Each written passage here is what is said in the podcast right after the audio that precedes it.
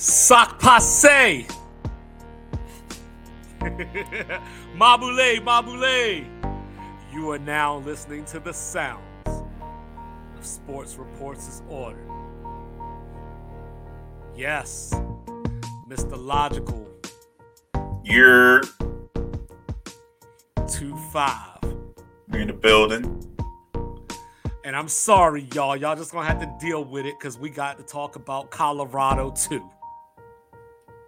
And then we're gonna talk about the week that was in college football because everybody, including myself, said it was gonna be the whack weekend. I ain't saying it was great, but it wasn't whack. Then we're gonna get into the NFL, some recaps. You know, we had the two Monday night games last night, got two Monday night games coming up next week. And then we're going to get into those 0 2 teams. Which 0 2 team can turn it around? Speaking of turning it around, Mr. Logical. You're So I was sitting here and I was thinking about how my mama raised me. You know, and you know how I should take off my hat and my sunglasses and all that good stuff like that. And then I started thinking that with everything good, there's a bad and an ugly. Absolutely. You know, as much as you love somebody, sometimes they can hit your nerve. You don't necessarily hate them, but it's like, yo, I don't like you as much as I love you. So when I'm looking at Coach Prime, who I absolutely love, you know, because I got to say that before I say what I'm about to say, because I know once I start saying what I'm about to say, people are going to say that I said things that I did not say. So I love Deion, you know, even beyond the Florida State stuff. Like, you know, Deion is just that guy. His charisma wins you over when you when he listens, you speak. But that right there lies in the problem. As great as he is when he speaks, not everybody's feeling the message. So, you know, we're getting into that Barack Obama area where any Whoa. criticism, yeah, Whoa. yeah, any Whoa. criticism of Deion, any criticism of Deion, We two minutes thirty seconds in. Man, I mean, two Every- minutes is two five, y'all. This is two Every- five, y'all. Let's go. every criticism. I didn't hear of- this yet. I didn't hear this yet. every criticism of Deion is racism. You know, and you know, everybody that criticizes Deion don't want to see a black man prosper. Now I know there's some of that out there. I also think that if you don't support Colorado or if you're not on board with the train, you're not an Uncle Tom. You know, we all got our own opinions, we all got our own thoughts, our own, you know, methodologies and all that kind of stuff. I've been going to Colorado games way before Prime ever stepped on campus. So I'm in. But this is the thing. You're talking to 18 to 22 year old kids, talking about how personal it is. You say things like, and I know Deion didn't mean it in the way that some people probably took it when he was saying, you know, it was just going to be a battle for Colorado, but now it's personal. You know, like, oh, we was just gonna go out there and we working hard. We was just gonna go play a football game, but now it's personal. So now I know that Deion wasn't trying to start anything, but there's a certain tone that comes with your words, and you can't control how the people or person hearing what you said interprets that or takes that. So you got this dumbass out here that hits Travis Hunter after the play, and I, I shouldn't call him a dumbass. I mean, he's a kid, you know, relatively speaking, so that's a little strong. But he shouldn't have did what he did, point blank. You know, lacerated a guy's liver allegedly. He's out for a few weeks. You know, Heisman candidate, all this kind of stuff. Even if he wasn't a Heisman candidate, still not right. But you're talking about teenagers and dudes that are just coming out of teenagehood and try, trying to set a tone. Like you were watching, uh, you watched uh the Gator documentary, right? Some of that. Yeah, major right. Yeah, yeah, Major right. People celebrate that. He was trying to set the tone. Well, I mean, it Clearly was, but I just mean, It's clearly pass interference. but, but I just mean the hit about in the hit. The hit- It was yeah, the hit. But- yeah, he did the hit on purpose, but But people celebrate that. clean. No, it was, it was, but it was still This was unnecessary. interference. Yeah. It was still unnecessary, but he was trying to set a tone. I don't think that this guy, the safety from from Colorado State, I don't think his intention was I'm going to put Travis Hunter in the hospital.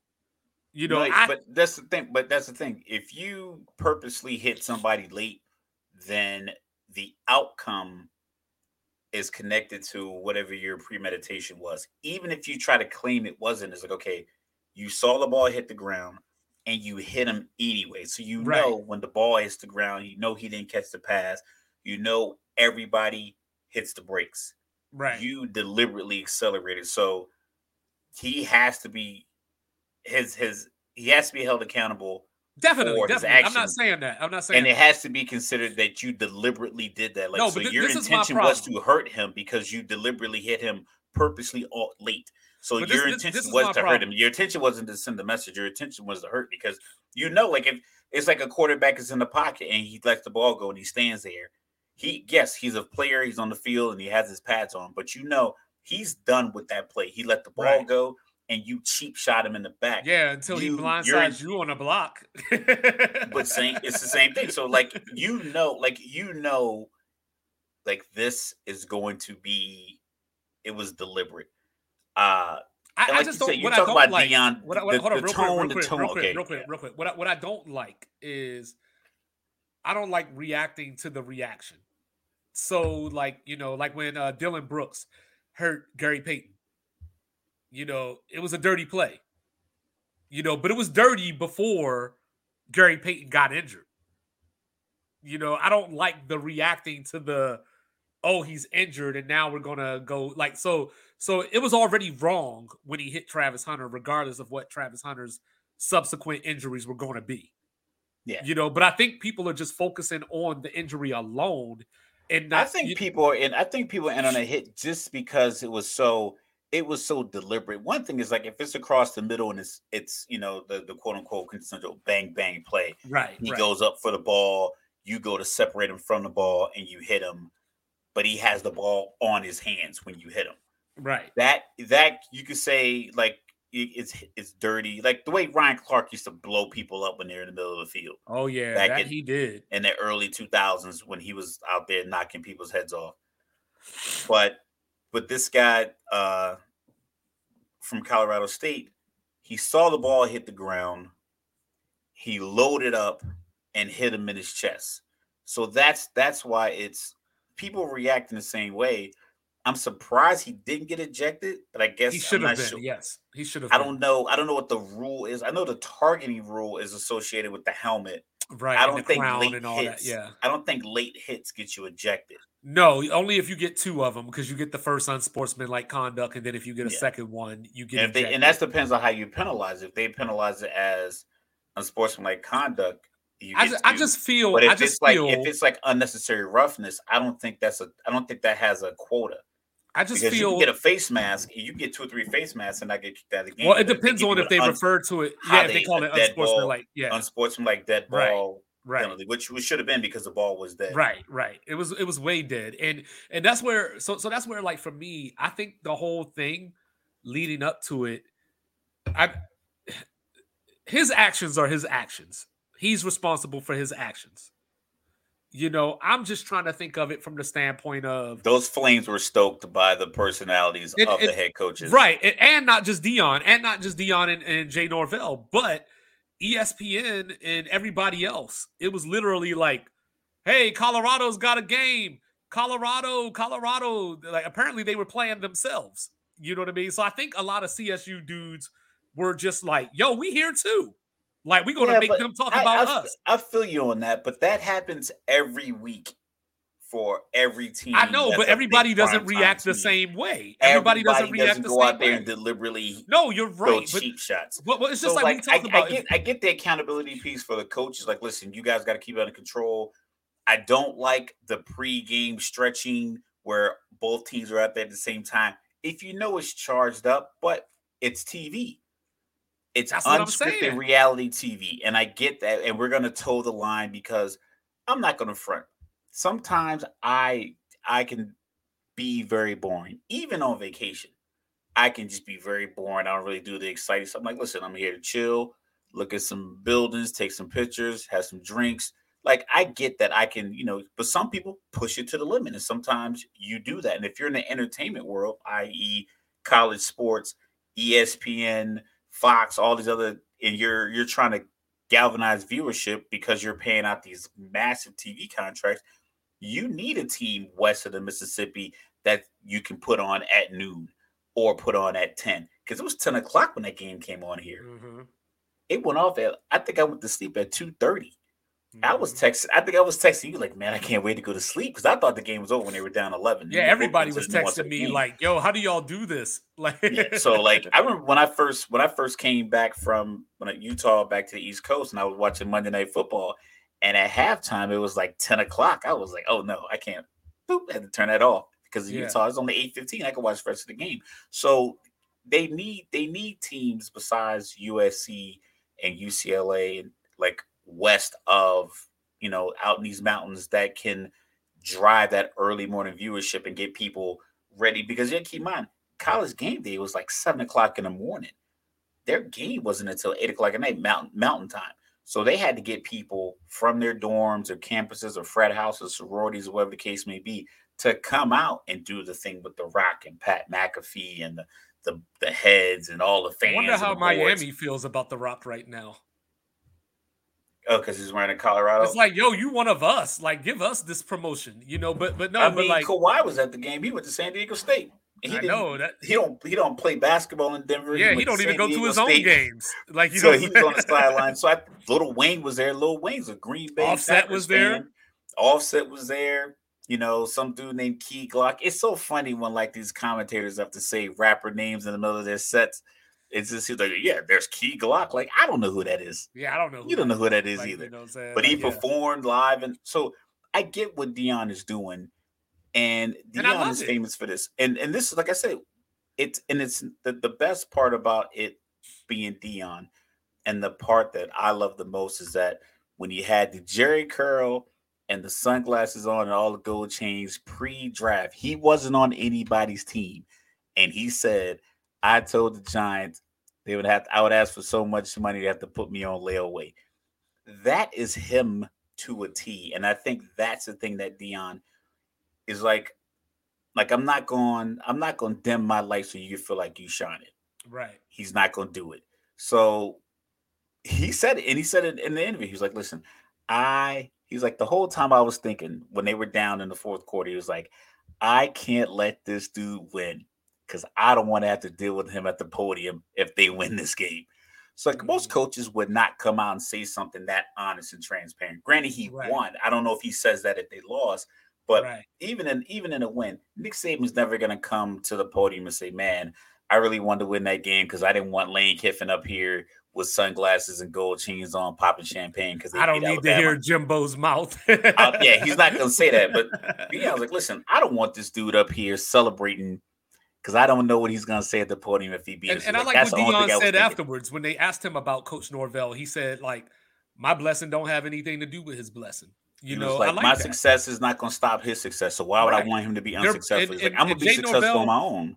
And Jay Norvell is a good coach. He just was very bush league in this situation because he got caught up in the hype. He got caught up in the moment. It's not for everybody. It's not for everybody. everybody can't do it. Like we all have like you all have friends. Like if you think about back in the long, long, long time ago when you know we're out in these streets, is there's a guy in your group that has that kind of charisma that when you go out, he can just attract people.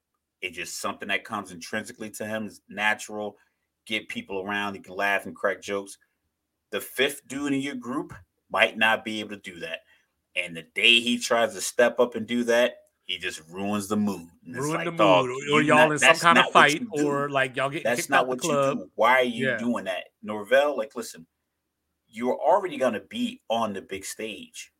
He was probably better off not saying anything, just letting the game game plan because he had a great game. Yeah, because now we're talking about this instead of saying like, "Yo, look at how Colorado State spread them out in shallow cross and shallow cross and yo, you cross. he got his that number fourteen Horton Yeah, he might have got he might have got that guy drafted in the first or second And round. the running back wasn't bad either. Morrow, he wasn't bad Just off this game, uh, the defensive end who ended up getting kicked out, like I said, we'll get yeah, to nuance Mohamed Kamara. that. Yeah, Mohamed Kamara, yeah. he looks like he could play on Sunday. These damn Kamaras. Yeah, they're just everywhere. So I think he had he had an opportunity to showcase his team, and I think he might be able to keep his players because you know it's not that far from Colorado Springs to Boulder, and you could transfer. So well, they, they, go out there. they- Collins, so they're even closer to Boulder. yeah, so if they get if they get smoked, it's like uh Deion's right here ready, ready to take a few of these players off your hands. But now you got it to where they want to come back next year and play Colorado and not go join them in the transfer portal. Someone undoubtedly might do it, but I, Right. like I said, I, I think what Deion did, and you have to be careful because Shedeur is putting himself in a position of where um he I get that he is Deion's son, and he, they have a lot of same mannerisms. I have the same a lot of ma- same mannerisms. My father, my son, you know, subsequently has the same as mine. Uh, His watch thing, you know, the watch. the the watch thing hmm is it it might become more of a distraction. It needs to be. You did it for a couple of weeks. Now don't do it. Let everybody else do it. Make the shirts, do all the other stuff, but now get back to like not not Go win this see, you- You, have to dim your light. Yeah, go win the Heisman.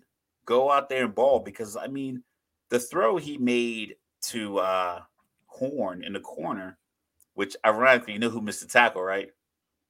The safety that put Mhm. Travis Hunt out of Yep. the game. So Yeah, I mean, it's poetic justice. But that throw, so he rolls to his left, and just in this this like this beautiful motion, he squares his shoulders and throws a dart, and that's far. Like you look at a football field on TV. I was at after my son's game. On a, we had a youth football game the other day. One of his friends was standing on like the forty yard line on the other side, so it's like 60 yards away from the end zone. And I'm standing in the I'm walking off the field in the corner and they're walking the other direction. And I'm talking to his mom. I look up and I call his name. He could barely hear me. And I was thinking like quarterbacks in the NFL make accurate throws from that 40 yard hash to this pylon where I'm standing at. And it just looked it looked crazy. So he made that throw. I think he let it go probably from like the 45 yard line down to by like the six on a rope on the run. Like that's like showcase that.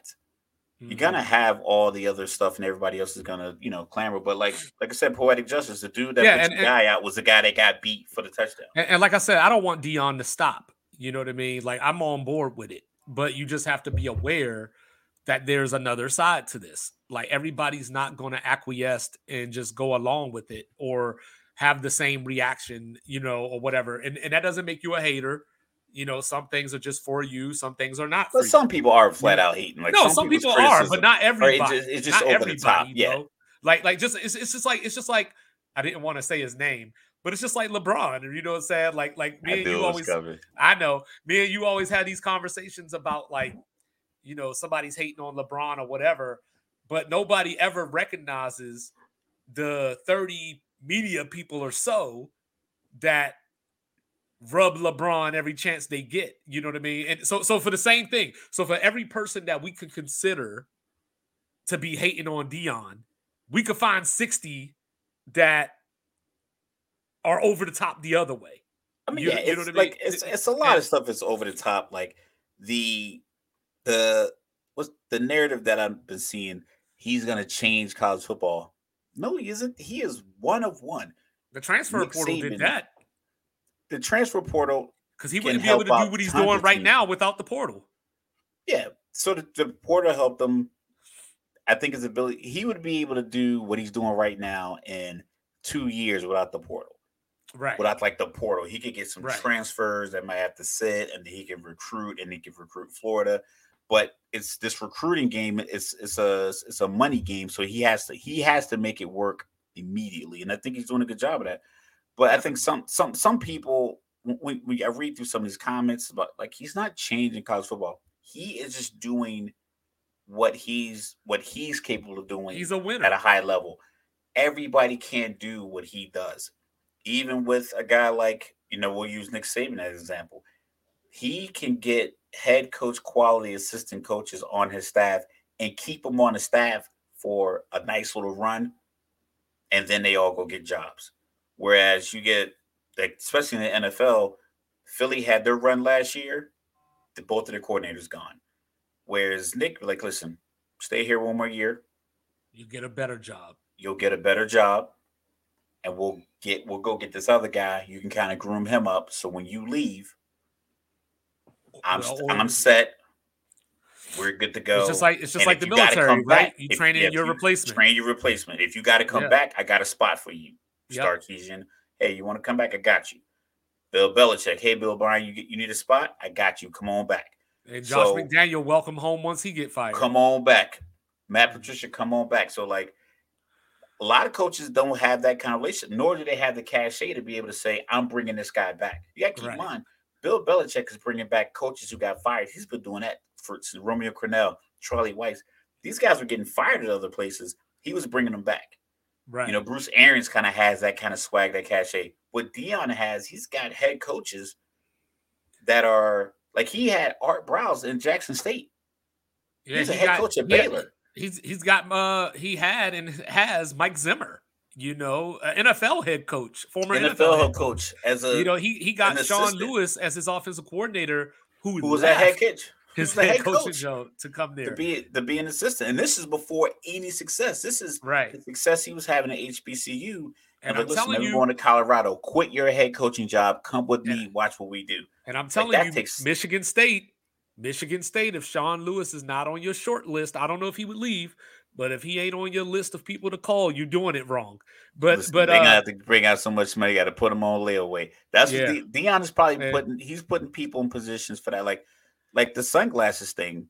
Uh, he said in an interview. I know I looked him Eisen's up. I'm gonna get me a pair. I'm, I'm all I'm, I'm good. I only like wearing sunglasses. only only time I ever wore sunglasses consistently in my life was in Iraq, and because it's just bright and there's no Right. trees. so I was like, I gotta do something. I'm walking around all day long on my day off, and I was getting like these little these lines right here. So I was Yeah. always doing this. So I had to wear like the the ugly ones they issue, not even like any fly ones, like the ones that look like this, those ugly 1980 joints.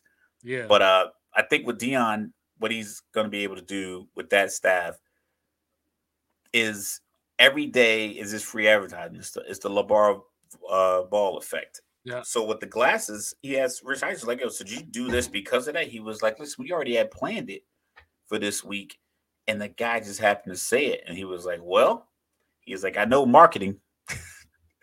he said, "So we Yeah, just he's like, you I got the team together, and we just ran with it." And when he was like, "On my mama, now- on my hood," I'm so and I look fly. I look got in the yeah. That was legit. and now, unfortunately, we got death threats entering the chat. Come on. I think you should do a mandatory one year in jail for a death threat off the rip. Just pre-trial, no bail, just for stupidity. You should, especially if it's over sports. If Travis Hunter is not trying to kill him, or any of his teammates not trying to kill him on the field, why are you, as a fan that just became a fan in August, ready to risk your freedom to threaten this man and his family? Like, this is a football game. This is a young man playing a football game. Yeah, the hit was dirty. It was late. But Shedeur tried to poke a dude's eyes out. I'm pretty sure at the pile of all these fumbles, dudes are jabbing each other in the ear and spitting each other's faces and all kinds We're of about wild stuff fight happens. pregame. They're about to fight pregame. It is a gridiron game. It is a violent game. It Because it's takes a lot personal. of bravado and machismo to play this game, and some of that is going to go overboard. It just it, it is what it is. You don't want it to happen to you. You don't want to get injured because of it, but the risk you run, Yeah, it's like think- it's like I going to the club with a and lot of fly clothes on. Somebody I- might want to take your stuff from you. So you can want to look fly when you go out. That's your right. But you can't be I like, oh, I cannot State believe this happened to me. I think Florida State and Miami aren't even allowed to kick off until a helmet gets swung. Yeah, I think it's a it's a prerequisite. I think yeah, it's like a it. it's like a pre-ritual, you know. They do it in a meeting with the referee. They're like, all right, see, 50 bitch. see, see you two fighters into the referee's office. We got the pad laid out. Winner, winner gets the coin toss. Yeah. Uh, so it just, it just, it's it's beyond childish. It's reckless, and just another thing. This is a digital age. So if you brought a note to his house, there's a camera in the neighborhood. There's a camera at the store you passed. If you sent it, your IP got address is basically a fingerprint. and it's not even that hard to find you. I know a 10 year old who knew how to block his teachers from seeing his laptop in school on Zoom. He's 10. He knows how to do that. So people who get paid to track these kind of things, they know how to find you also. Yeah, my, my five year old knew how to use Alexa as a telephone, and I didn't even know that was a thing. My I tried to lock my screen. My daughter's watching Netflix, so she couldn't move the thing around. So my son's like, "Oh, you just gotta lock the screen." So we locked it. She looked. Literally, I handed her the phone. She just unlocked that feature for no reason. She didn't even need to change the screen. She just did it because she saw that we locked the screen, yeah. and so she's like. So I was like, and I looked at her. I looked at my son. I was like, "Well, that was pointless." Literally, as soon as I handed her the phone, we were like on the train. She's like. She knows when the text messages come in to swipe to, to, to gently touch the screen and swipe up the text message so it gets out of the way so she can keep Well, you- watching. You know, I, So it's I like- You're you're acting you're acting as if you're not gonna get caught. I think, like I said, I think off the rip you should get it, just get a year. You know, I, I am a little curious though, and then we'll move on. I am a little curious though at how this would be viewed both ways if it was the other way around. Because, like you said, Colorado wasn't necessarily innocent in the situation, but there wasn't like a lot of this, this, this. It was like oh, all CSU, CSU, CSU bad, CSU bad. You know, Yo, you had, bro, Le- you had LeBron and people. personal fouls. They did. They had back but there were but there were plays that there were plays that Colorado could have got personal fouls on that they didn't. You know what I mean? It works both ways. Like it Yeah, wasn't but just they didn't CSU. Get, they had like Like- sixteen like- like- of them. I will tell you. I will tell you. I'm gonna look up the actual number, but I think it was like sixteen. Colorado State. Well, I think they I think they had 18 penalties total. But uh but like but Colorado like I don't know. Like it takes two. no. It takes two. Now Colorado were Colorado was the more disciplined of the two teams, obviously. You know what I mean? But like you said, like you know, like if if Homeboy should have got kicked out for the hit on Hunter, then what do you do with somebody trying to poke somebody's eye out? Like, you know what I mean? Like, but you ain't kicking Shedeur out the game, or you ain't asking for Shedeur. Not you, but we're not asking for Shedeur to be kicked out the game or to you know I don't get think a- you should get kicked out of the game for for penalties. I'm like I'm I'm not a big no, no, that's not that. even the point. I'm just talking about the Like, the fan base, the talk, like the They had the talk. 11 15 yard penalties though. They stupid. 11 of their 17 penalties were 15. They stupid, And and, then that's on why top they of that, and this is another thing. In in an interview, I don't know if it was coming out of halftime or interview just in the second quarter. Norvell talked about I've never seen so many penalties called on one team before. And this was in the like I said, I think this is like one of those, you know, like when they change the possession, they do like a right. little, little like the Greg Well, Popovich they, they of interviewed interview. him at a weird point. Like it was. Yeah, it was like it was yeah. like it was random second quarter after a punt or something. They were getting the ball back. Maybe it was coming out for the second half, but I know it was in the middle of the game. And from that point on is when I like really got into to the game because I had some other I was doing some other stuff. So I was probably around then when I started watching the game. Then the interview happened. He talked about the penalties, and then I watched the second half and then overtime. And it's like, dog, you're getting like the Kamara got two back to back fifth like personal foul calls, back to back plays, and then the second one got him kicked out because they had gotten nine before in the third and fourth quarter, and, that's and where they fumbled the ball like interceptions. Is just they they played a good football team, a good football game. They had it won. They should have gone for it on fourth and two instead of punting it down to the two have, yard yeah, line. Like yeah. I'd rather put it. I'd rather end the game there because you get the three yards, it's a wrap. And they were killing. they should have went for the two in overtime. at the. Yeah, that was that was probably Get that out was of a there. there too. Just get out of there. You know what I mean? But and, and, and this is the thing. Like Norvell messed up. You know what I mean? Because he had the ability. You know, I mean, if we're going off of like you know, it's personal.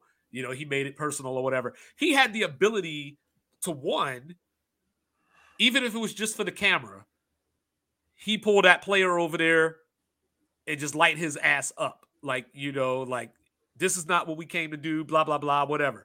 Like, we don't even got to know what he said, but just the visual of him having an issue with what the player did. Because what and, realistically, and then, that's what they came to do. Okay. Because and, it didn't stop. Like that's but, but that's what I'm being, saying. the point, but the it point being, deliberate. Like, it was coached. But later, was but later for him even. for them to play up, play to the whistle.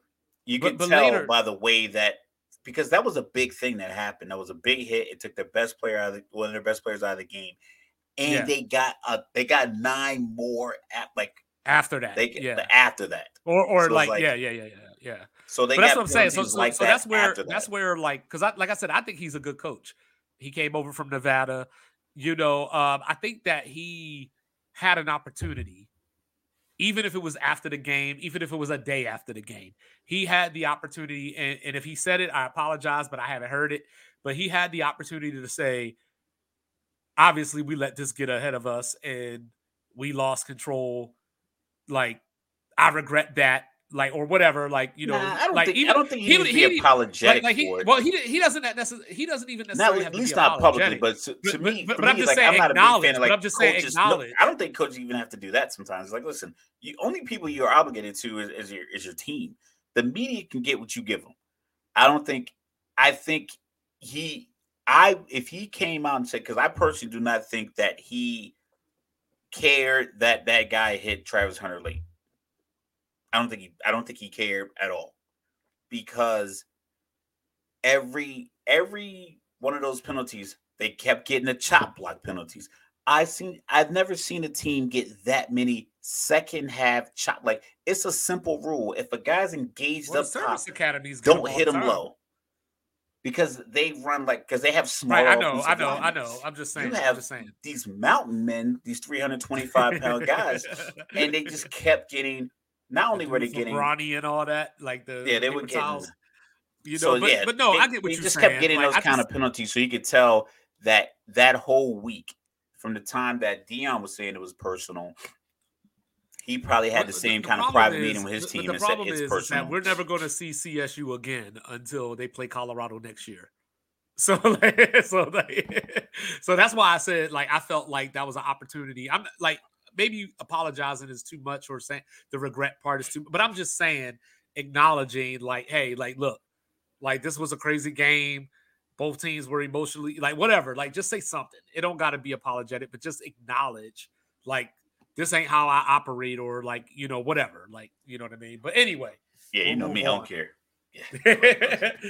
we'll move on. Well, well it's funny because we he coached. No, you can tell the, the world. the world has a little, they coach a little recklessness. no, the world has changed so much. The, the world the world has changed so much. Like we had people like Bill Romanowski, and you know what I mean, like people like this God running around Chuck doing these things, and nobody was complaining about neck. it. Nobody was complaining about it. Like Chuck Cecil, Bill Romanowski, think, Steve Atwater. I just, I just think to come down stuff, the box Brian Dawkins was a heavy hitter. Ronnie Lott was out mm-hmm. there cutting his fingertips off. Yeah, football yeah, used to be a real brutal I, I, I sport. Now that, it's just I just think that this happened to Colorado, and people got upset about it because it happened to Colorado. I think that had a lot to do with it. See, okay, this is why I call him two five people. Mike, Mike likes, and, and me and him, I'll go back and forth with him on this all the time. he likes to.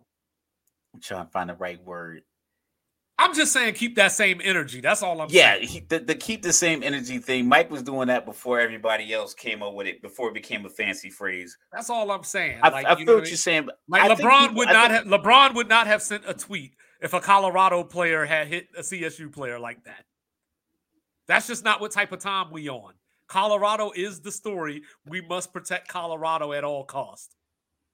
And this is why we call them two five, ladies and gentlemen. Anyway, we moving on. We moving on. What did you I, see? I, yo, this this is why this is why we have this is why we have the best show on the internet.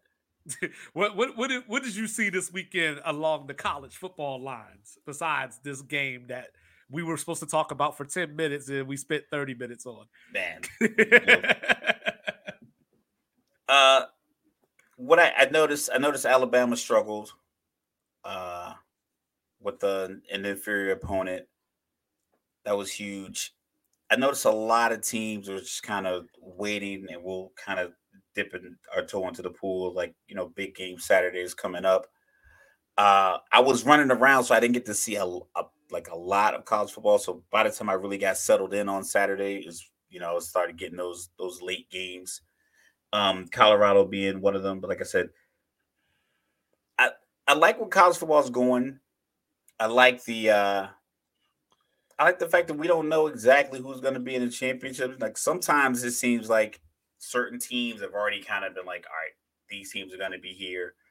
Uh, Texas struggling with Wyoming was was a was a shock to me.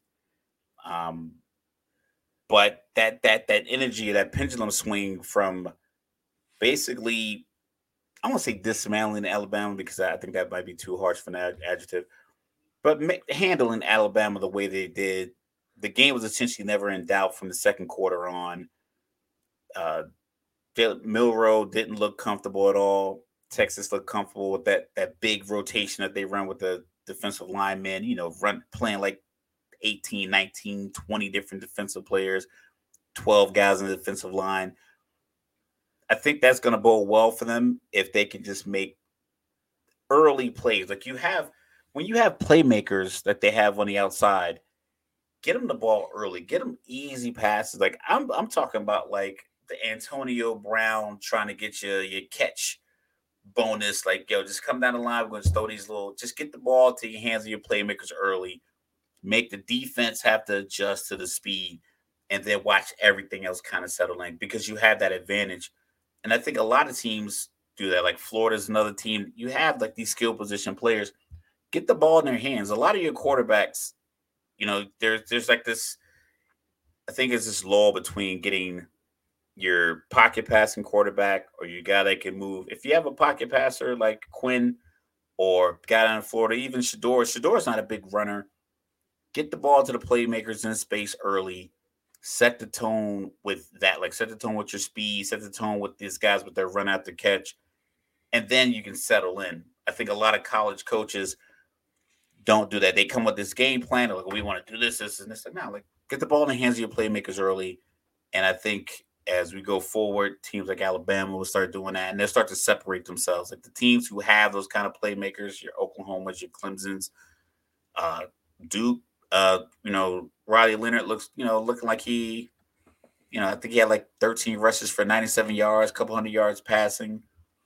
I'm, I just think, like I said, I think college football. I normally don't really get into it to this extent when I'm watching games at 2:30 in the morning. Maybe that's the Colorado effect. Maybe it's the the podcast conversation with you just seems Protect to be them at all cost. like your your your uh like your your your knowledge and your insight for college football it just it it makes me want to step their A game up when they talk to you because I notice in our group chats or in, in our different sports groups not a lot of responses to to Mike when he drops like his like listen these are the numbers these are the facts this is what's going on this is where this guy came from. He was coaching here, the office coordinator here. They brought the co- so like what you know about it just makes me like you know get into it even more and more. Well, well, that's what that's what makes this Alabama Ole Miss game interesting to me because you know obviously Lane Kiffin was on Saban's staff, you know, won some national titles and everything and all that. Like we know the history, but then also,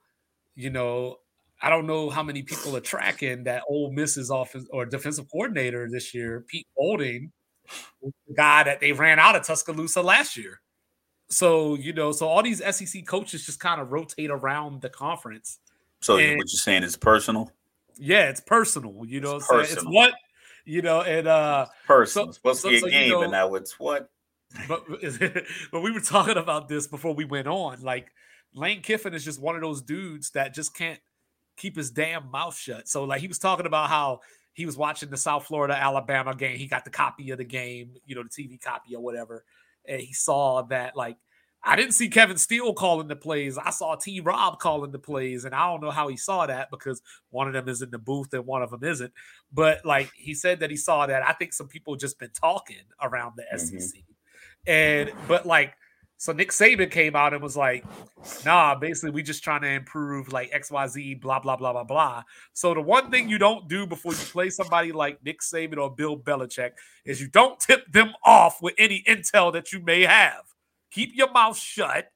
Go out there, kick their ass. And then after the game, when the media says, How were you able to have such success against Alabama? Well, we noticed. We noticed whatever. This. You know what I mean? Don't say it beforehand because now it's like the cat that got the canary but couldn't stop licking himself. Yeah, now they got a week to fix it up, you know, or, or change whatever you think you saw, and you're going to have a whole different game plan, a whole different Alabama. Jalen Milroe is back in the lineup, not two dudes that combined to go 10 or 23 for 97 yards. You know what I mean? Um, it, so, so yeah, that's where we are. You know, Florida, you know, obviously impressive if you think Tennessee was a great team. But we talked about here on Sports Reports As Ordered. We told you that Joe Milton has never played in an environment like that. You know, he he wasn't Hendon Hooker from the standpoint of Hendon Hooker was a quick decision maker and he took what the defense gave him. Now, I'm not saying that Joe Milton is making bad decisions. It just doesn't process as quickly. And when you're playing against a team like Florida that has that speed coming off the edge, yeah, you can't. You got to think quick. You got two and a half seconds. You got two and a half seconds to make a decision. To make you a know, decision. By then, yeah, you got to like, it, I'm going or the ball's going. And this is why I hate this part of the season because Mr. Logical always tells y'all that like I'm the stat guy or whatever. So like this is what I hate because this is only game three of the season. Tennessee came into this game top 20 in rushing, you know, against UVA and Austin Peay. But it was right. Florida that ran for you know, Travis Etienne uh, or Trevor Etienne ran for 172 yards. You know, nobody on Tennessee. You know, Florida went seven for eight on third down, and in the first half held the ball for 22 minutes. But Tennessee was supposed to be the strong running team. You know, like that's just not how this works. Now you're playing against competition and all that stuff against Austin Peay and UVA because UVA between well, I was going to say Boston College, but we saw the fits that they gave my Seminoles, but UVA might just be the worst. I, I bet a lot of spreads this weekend. I bet 14, 20 plus spreads. I just wanted to see. Put 10 bucks on it. Granted, it was like an $82,000 payout. So likely of Oh, and if you want to bet, if you want to bet this a week, lot. If you want to bet this week, take USC to lay whatever against Arizona State because they're basically out of offensive linemen. They played all their quarterbacks this weekend because they got hurt. They got shut out by Fresno State at home. So take USC plus whatever.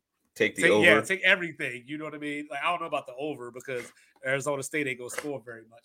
But uh, but yeah, you know, FSU BC, you know, address the elephant in the room. I'm not gonna run from the smoke. You know, Boston College came out. I told y'all that bandana game is real. You know, like Special they might game. Not, yeah, they might not always win. They might not even win a lot during the bandana game, but they're not going to play a better game for the rest of the season, any season when they play the bandana game, because it just means too much and it hits home for them. You know, uh, and that's why I was a little nervous going into the game. I didn't think it would be that close, but I saw the dumbest shit that I ever saw in my life. like, like I literally saw a dude muff a squib like I don't even know how that works. Like you know what I mean? Panic, it wasn't even man. an onside kick. It was a squib kick, and he lost it. It's panic. You Listen, know, it, everybody's not wired for every moment that they're thrusted into. So you see that ball coming, you think of all the things you shouldn't do. I shouldn't get it. Is a guy behind me going to get it? Should I let it bounce? Should who, was that? It? Uh, Green Bay. I was literally, I was literally thinking of that. Yeah. He was supposed to block. And he said when the ball was coming to him, he's like, I know I'm supposed to block, but it's coming right to me. So he's like, in the in that split second, I just decided I grab this ball, we go to the Super Bowl.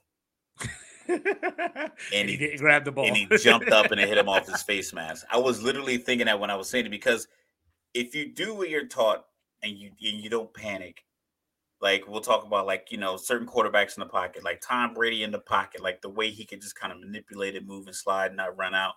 Was Kenny Pickett, the guys coming up the A gap, just lay down. You're not going to run out of that. Don't lose seven more yards. Make it second and 15. Yeah, don't get intentional. Second and 22. this Peyton Manning, if you came up the gap on Peyton Manning and it was unblocked, he just would lay down. Live for another day.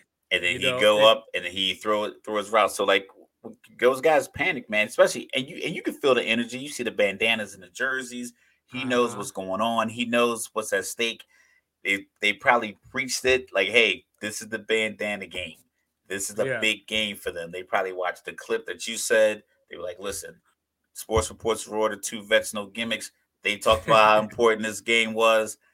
And in that moment, you just you just bobble it. And, and Travis and Travis, uh, Jordan Travis got hurt, you know, towards the end of the half. I thought the season was over. You know, I texted yeah, Mr. Logical like, and said, I said FSU over. season just ended because he wasn't moving his arm. He came back. Obviously, he was a little timid when it came to running the ball, but he got the job done. BC still had a chance late to win that game. You know, third and two, got the stop, but face mask. You know, BC school record 18 penalties. So it wasn't just Colorado State. Everybody was getting in on the penalties that day. But you know, but like the one thing I will say that I take away from that I don't take away from this game, I'm not panicking you know, uh, last year, Georgia went to Columbia, Missouri, and didn't have the lead until five minutes left in the game, won 26 22. I think that season ended just fine. You know, uh, Alabama, the Alabama, the great team with DeVonta Smith, John Metchie, so on and so forth, you know, that went, won the national, Mac Jones that won the national title, needed four overtimes to beat Auburn. So, you know, like these things happen you have you know, a game. you have a game yeah. like that. Like these are kids. Those guys, those guys put on shoulder pads and helmets, and they practice in the winter or the summertime two a days. They're doing their spring, so they're doing everything that you're doing. You just can't let them take something from you. Someone's going to be. Yeah, I'm not worried about games. It. That happens. You just can't let somebody take something from you. And and apparently, uh, if BC ever has a top five team coming into Chestnut Hill, you just take the money line because they have never beat a top five team at home, which is odd considering when I think of the biggest upsets in college football history, I think about them in 1993 winning at South Bend that cost Notre Dame a national title. So apparently they can beat top five teams on the road, but not at home. But hey, that's neither here nor there. Malik Neighbors at LSU, 273 receiving yards. You know, like uh wide you know, receiver LSU, right? WRLSU. Yeah. Shout out yeah, to Adam. There you go. There you go. You know, Jayden Daniels, 30 of 34 for 361. So people are probably going to say he's a Heisman dark horse, but he's not. You know, they got Arkansas this week. Shout out to the, not this one, but the other one, you know, down the road in Provo, went into Fayetteville and beat the big bad SEC Razorbacks. So, you know, uh, we had Kansas State go into Columbia, Missouri and lose on a 61 yard field goal you know. So maybe week three wasn't SEC as bad record. as we thought it was. Yeah, maybe maybe week three wasn't as bad as we thought it because you know we were nervous looking at the games. Like, where's the standouts? And yeah, where where's the conversation piece going to be? I mean, I didn't think Georgia South Carolina was going to be that close. Like I said, that's one of the that's one of the lines that I bet. Uh, but you you have you have those kind of games where it just doesn't come together. Blocks and miss, assignments and miss. Yeah. Uh, and, and these teams are familiar with each other. You know, they play each jump, other every year. fourth and one, you jump, and now you got a punt, or fourth and one, you jump. Now it's the first time. For, like these these things happen, but when you're like when these upper echelon teams, you just find a way to claw through all that and and you know succeed. Well, you uh, know, uh, South Carolina doesn't seem well, like they're going to be tested at all all year well, long. Well, well, here we go. This weekend they're going to be tested when they go into South Bend. You know, but but like remember, I was telling you real quick before we jump into that. Uh, I was telling you how I was afraid for South Carolina because whenever they play Georgia, I feel like Shane Beamer is like just not trying to get it ran up on them. So yeah. they were up 14 to 3 at halftime, and you know, they catch him going into the locker room to get his thoughts or whatever. And you should have saw that dude. Like you would have thought they were up 30 to 3. Like he was he was like, "Yeah, like you know, we're dominating and we're doing this and we're doing then they didn't score again. You know what I mean? Like uh, they just get too full of it too quick. But Ohio State going to South Bend this week. Oh, they going to get tested. They might lose. I haven't looked at it quite yet to get into it. My initial thought is Notre Dame, you know what I mean? As soon as I saw that Ohio State was favored. But uh, but but I don't know because like it's like the Florida State Clemson thing, right? Before the season started, my my my takeaway was Clemson's going to beat Florida State on September 23rd, and then Florida State's going to beat Clemson in the ACC title game, right? Clemson came out, lost to Duke. Everybody buried Clemson and said, "Get them out of here." Yeah, and all and all they've done is kick ass. I mean, granted, against nobody, but they've been kicking ass. So then, like Florida State, that's why with the BC game, I'm not that shook about it because I'm like, if you're going to have that stinker, have it the week before you go to Clemson. You know, yes. now you now Mike Norvell is in that locker room, like, see how close we were to blowing it all or whatever the case may be. Now you're going into Death Valley. You're a one and a half to two and a half point favorite, depending on where you look. So I'm sure Clemson is looking at it like, How why are they favorite? ranked though? They shouldn't be. I mean, uh, okay, okay. We talked about. I don't want to rehash the conversation we yeah. had off air, but but basically, like, if we're just going off of they have talent, recruiting rankings, their name is Clemson. They yes, they eight. should be ranked. They should be ranked. They, they eight, lost by they 21 lost. points. To you know, on they lost the opening game by 21 points, and they've beaten Charleston Southern and Florida Atlantic since. So, like, I'm not. I'm I do not know how they went from eight to out of the top 25. That, because they that because they lost happen. Because they I mean, lost. Duke, I granted Duke's not a, a traditional football right. They're not a football power. They weren't game. ranked. Yeah. It's if LSU the SEC plays by LSU, different rules if LSU loses to Kentucky, they don't go from eight to thirty. The SEC plays by different rules. Just like there was one year, uh, Mississippi State wasn't even ranked, and they beat LSU. They went like I think four and zero. Oh. They beat LSU. They went from unranked to twelve. You know what I mean? Like that's just how it goes. And you LSU I mean? stayed in the stay in the top twenty five. Yeah. Sure. So so so like Clemson you know, I'm sure is looking at this and saying, why is Florida State favored? Because they're looking at the past and they're like, hey, we've beaten them six or seven straight times. You know, we're the big dog in the ACC that has won like the last six or seven ACC titles. So why are they favored? Whereas Florida State's like, you know, after the LSU game and after what happened to Clemson against Duke, people probably thought Florida State was going to be favored by 10 going in there. I think the people just might be growing tired of Deep Dabo Sweeney. yeah, I'm tired of Dabo too. You know, I think I they're t- just like, you know, we we built our we did uh, it the right way on God, the image of uh God and likeness of like. Well, you know, he doesn't man, use like, the portal and, the portal. and he he doesn't use the portal, and he was one of the dudes that was on some. There was like, I hate the portal, like, I don't even know how much longer I want to do this. He was one of those guys. Like, you know, he was like the forefront of that. He he was like again, you know, he came out against Kaepernick, you know, all that stuff. So I've been tired of Dabo for a long time, but you know, but but you can't deny what the guy has done. You know, like that's first and foremost. You know, but Ohio State Notre Dame, I think that, you know, this is going to be a great game because last year uh, Ohio State beat Notre Dame 21 to 10 in the first game of the season. Notre Dame had no quarterback, a new head coach you know, Ohio State had CJ Stroud still with along with the gang. So, you know, and Notre Dame was able to suffocate them 10-7 in the third quarter before Ohio State finally took the lead at the end of the third quarter. Now, it's it's almost like when I looked at remember we talked about Texas and Alabama and I said, "Hey, like Texas got everything the same besides Bijan and they lost by one and Bryce Young ain't walking through that door." That's kind of right. how I feel right now. Like Notre Dame upgraded with Sam Hartman. So they have the quarterback now. They have the nation's leading rusher right now. And Ohio State don't got CJ Stroud. So, you know, like, so when I look at it that way, it's easy to come to the point of Notre Dame should win. But Ohio State has just turned quarterback after quarterback after quarterback. It's hard yeah, to just their co- the like, college the college the, the quarterbacks out of Ohio State in college are legit. When they get to NFL, it's, it's, it's ironically it's, it's, weird that it's hit or miss as much as it is. Yeah, but Stroud's looked good so far. You know, like I mean, obviously just, he's on he's a bad playing, team, but he's just on yeah. a bad team. but is... but but but you know, but but Ohio State, you know, they kicked the shit out of my alma, alma, alma mater, you know, and all that the other day. You know, like, but it is what it is. Yeah, but I should I should have bet the uh I should have bet them to cover that spread even though it was like 34 and a half. Yeah. A 32 and, then, and a half.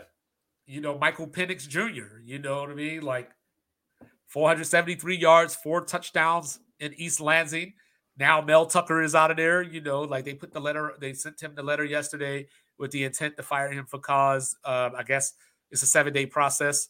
So it looks like uh, next Tuesday. They must have they must have the evidence they need to support because his buyout's like eighty million dollars. Yeah, and he's still fighting. Well, well, if they fire him for cause, they don't have to pay the money. He's that's what I'm saying. They, they they they must yeah. have they must have something that's definitive because that's an and, eighty million dollar gamble. And he took our minds off of Pat Fitzgerald, you know, out of Northwestern with the hazing and all that because same thing. You know, they fired him for cause and he lawyered up, and now we're going to go to court. Mel Tucker still out here talking, you know, saying that Michigan State yep. didn't do this the right way. They they they're doing it for Stop other reasons. Trying to plead your case in a court you of know? public opinion, man. Like, yeah, you're so, a bad head coach, and they give you a bad contract.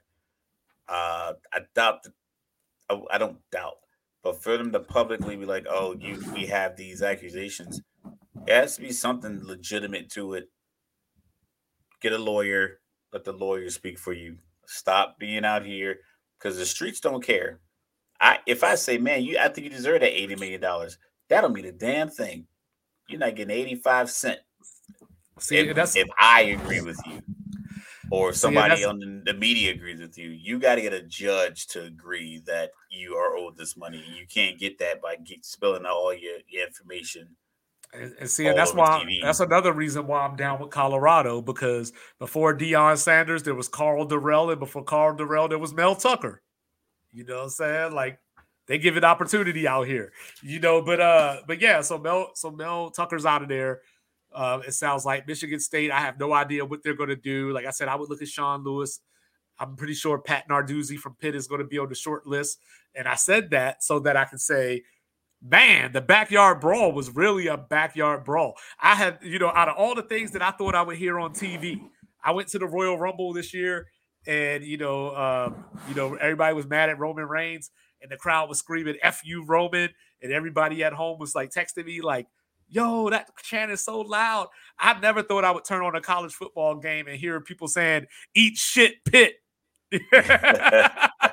so loud and audible. They couldn't even get away from it. But uh, but Neal Brown at West Virginia probably saved his job, you know, for the time being. Uh, One you know, he came, yeah. yeah, he came he came into the to the season with a lot of hot seat talk. You know, we'll see where it goes from there. But uh, you know, Notre Dame, you know, back to the, the Notre Dame Ohio State thing real quick. You know, they didn't necessarily look that great against Central Michigan either. And when you peel it back, you look at Notre Dame. Who have they beat? They beat Navy. They beat Tennessee State. They beat NC State in a game that had like a five hour lightning delay. And yeah, but now, they they you, they were you could tell they were head shoulders above NC State. But we, like it's the same it's the same issue that we have every year with college football. Like I said, we talk about this off air where some schools will play the one marquee matchup of you know like for the for instance this year was and last year LSU FSU they'll play that game. You lose, but you stay in the top, whatever, you know, you get your top 15 matchup, you'll still stay in the top 15, top 20. And then other teams to say, listen, we need three tune-up games before we play Ohio State.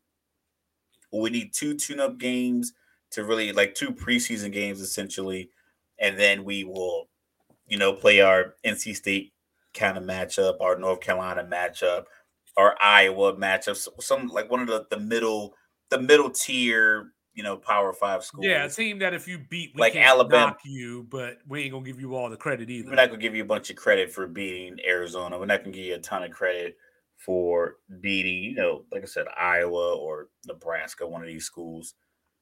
And then you play your your marquee Ohio State matchup, whereas Alabama used their game last week uh,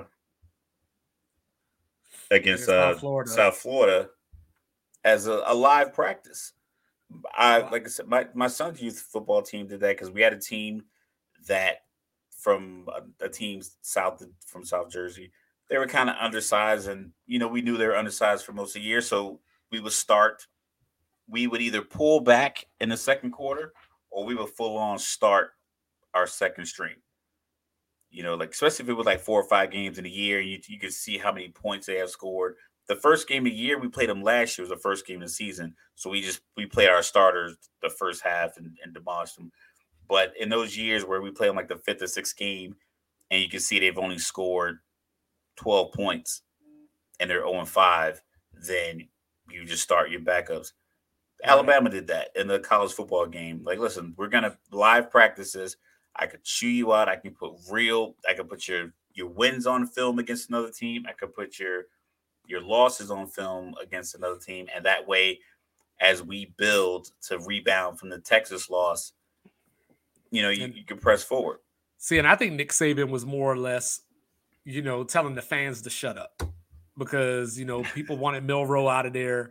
You know, when they lost to Texas, even though they lost to Texas, like you know what I mean. If you lose to like Vanderbilt, okay, you know what I mean. You lose to like, you know, uh, South Florida, I get it but he lost to Texas, and everybody was like, "No, we got to get this dude out of here." So he puts these if two he, quarterbacks. If he played like, I mean, if he's out there just throwing the ball to the other team, and they lost, you know, they lose forty-two to fourteen because he can't stop throwing pick sixes or fumbling the ball. But if it's just a matter of like, hey, there's a few things we got to we got to tighten up. Sit back, watch, go over the film, see these other guys, and now when we put you back go in put there, 56 on South Florida next week. You know what I mean? And but but I think now we saw how awful these quarterbacks were. Ty Simpson is probably the future, but you know, the future's not now.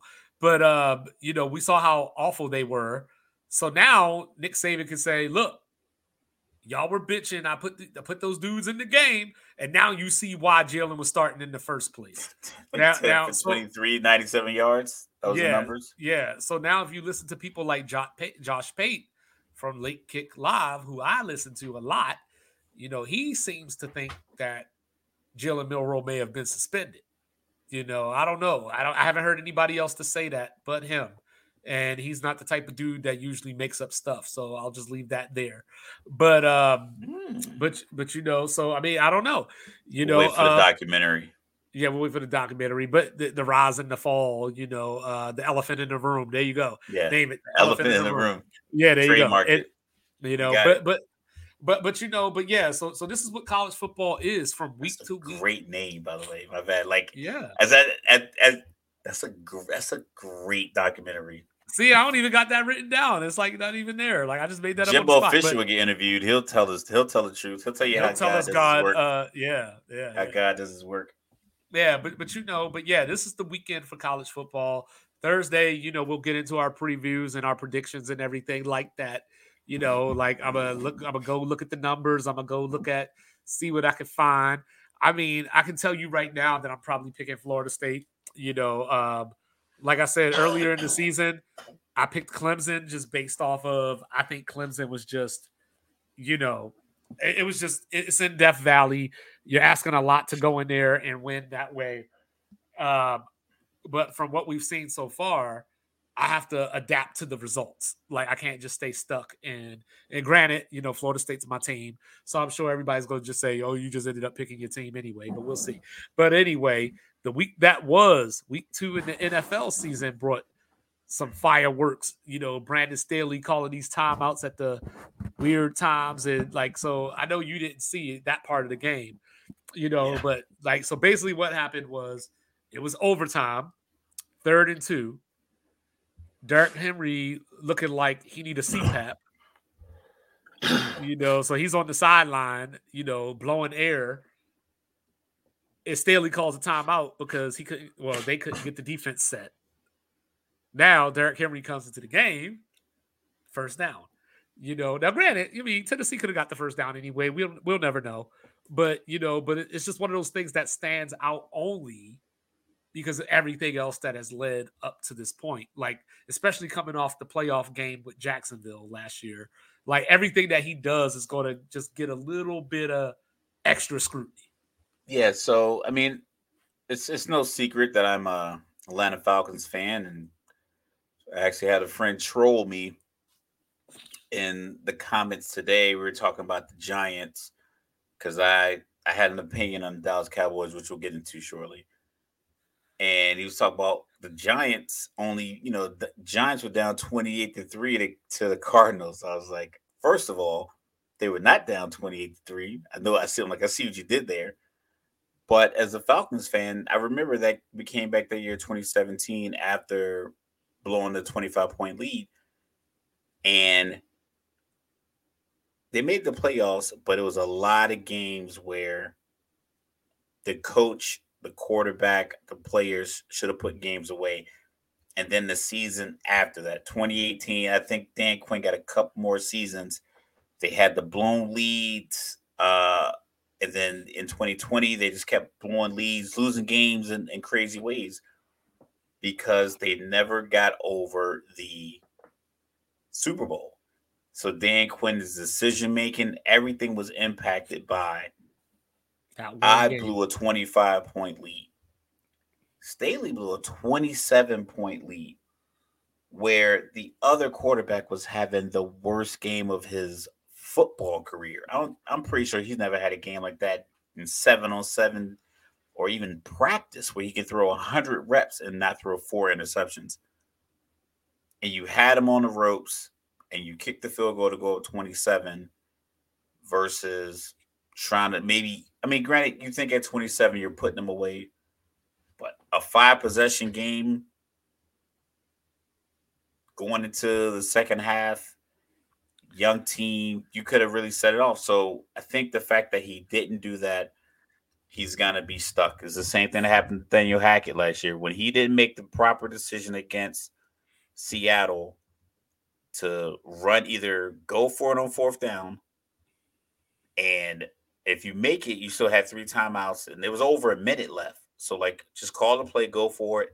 If not, you get to stop the punt, and then you know you got to work your way down the field. But he let the clock run down and try to kick like a 66 yard field goal or something, or 64 yard field goal. So from that point on, he hired another coach to help him with situations.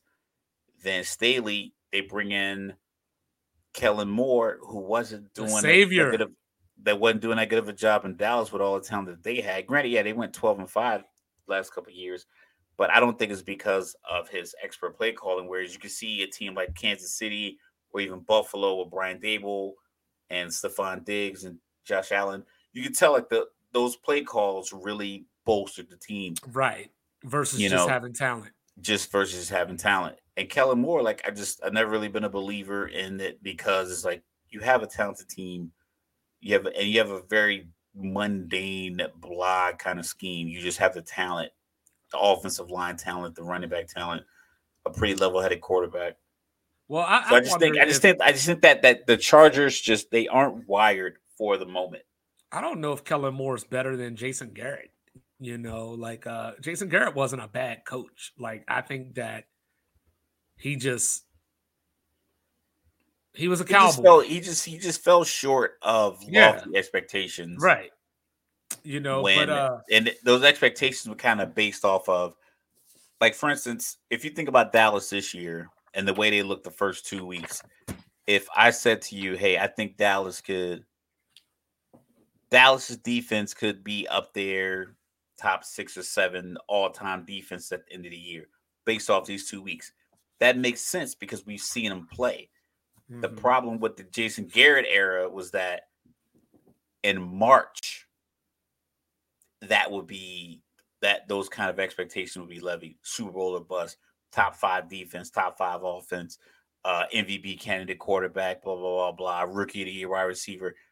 All of that stuff would be coming out of coming out of Dallas in the in March versus now after we got a couple of games. Like, okay, that first play against the Jets when they ran like a little, like an outside zone run from shotgun, and Demarcus Lawrence came in completely untouched. I was like, oh yeah, this game's over.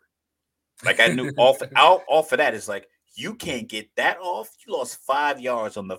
This is your scripted play. This is going to your first 15 plays are scripted, and he just came right down there, blew it up. It was like, yeah, this is gonna be a tough game. But well, yeah, well, but so, that yeah, Jason Garrett always got the blame for that. So you know, you and I have had our Jimmy Garoppolo arguments. Correct. You correct. Know, but usually, for the most part, we agree on Ryan Tannehill. You know, and Ryan Tannehill, you know, because Staley is Mr. Defense. Ryan Tannehill went 20 of 24 against this defense. you know, for uh, I think it was 246 yards. Um, he had he had Ryan Tannehill. His QBR against the Chargers was 123. His his rating.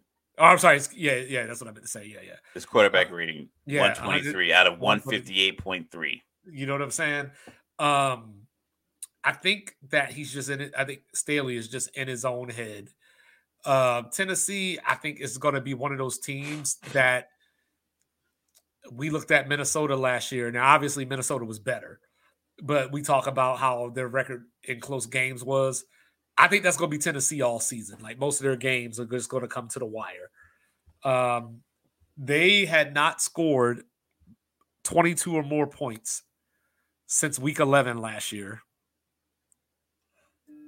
And they scored 27 against the Chargers. You know, uh, I, I I just don't know what to do. Derwin James, he had that Colorado State in him.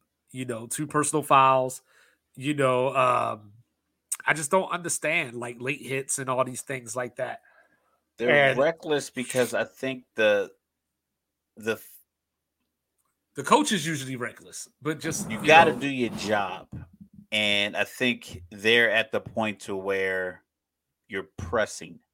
It's like a boxing yeah. match. Uh, we'll talk about uh, Ryan Garcia and Tank Davis. Ryan Garcia had a good plan first round, and then in the second round, he just kind of overextended and and thought that he was going to be able to get like I'm I'm a, I'm gonna take this to tank, and then he caught that hook at the end of the second round and was like, oh, so we boxing boxing, and so now yeah. his plan didn't work, and then he was on his heels because he didn't stick to like the, the plan that was going to work. He got a little reckless, and then it just threw him off the rest of the time. Right. The Chargers, their plan should be a little bit more fine tuned because they have the weapons. They have two pass catching tight ends.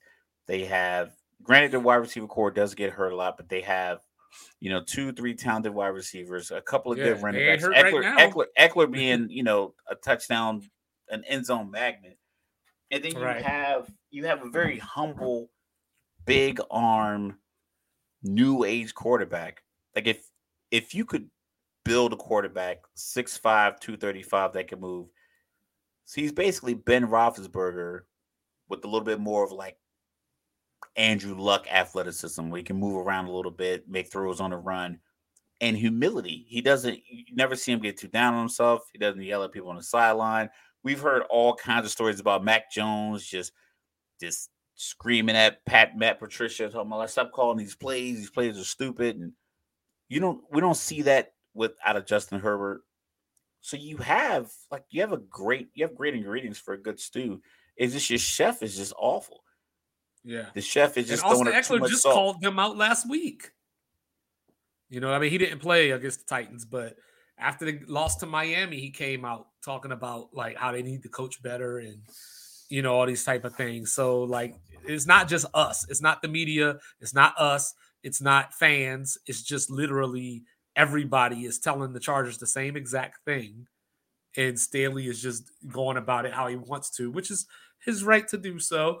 But uh Mr. Burrow allegedly is in danger of missing Monday night football.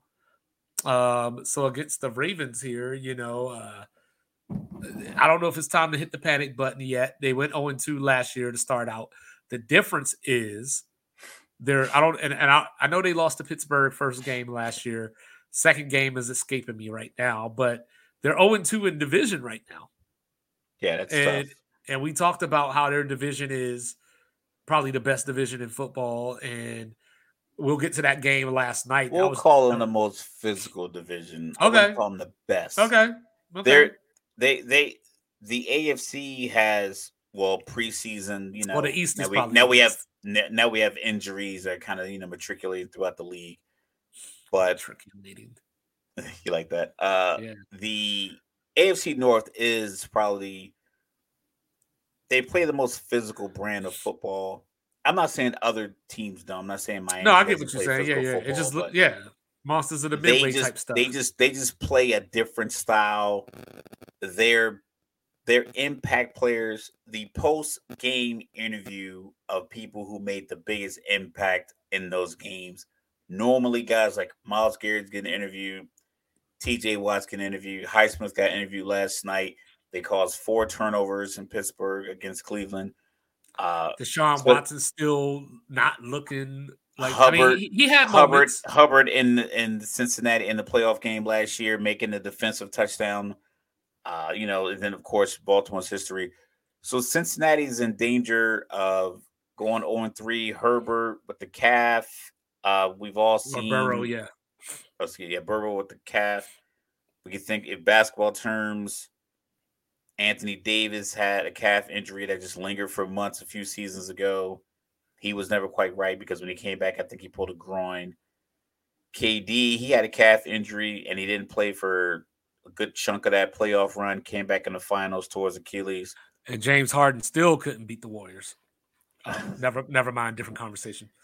Aaron Rodgers, you know, rumor has it had a calf injury, but his his Achilles tear seemed to be part of like the the pressure that was being put on by you know mm-hmm. this guy on the back of his legs. But like I said, I've never I've never experienced any kind of calf injury. I'm not. I've well, never been I, I fast enough to pull any muscles. I, had a grade two calf strain once, and it was similar. It was similar to the Durant injury, where I went up for a jump shot all by myself, no defender even near me.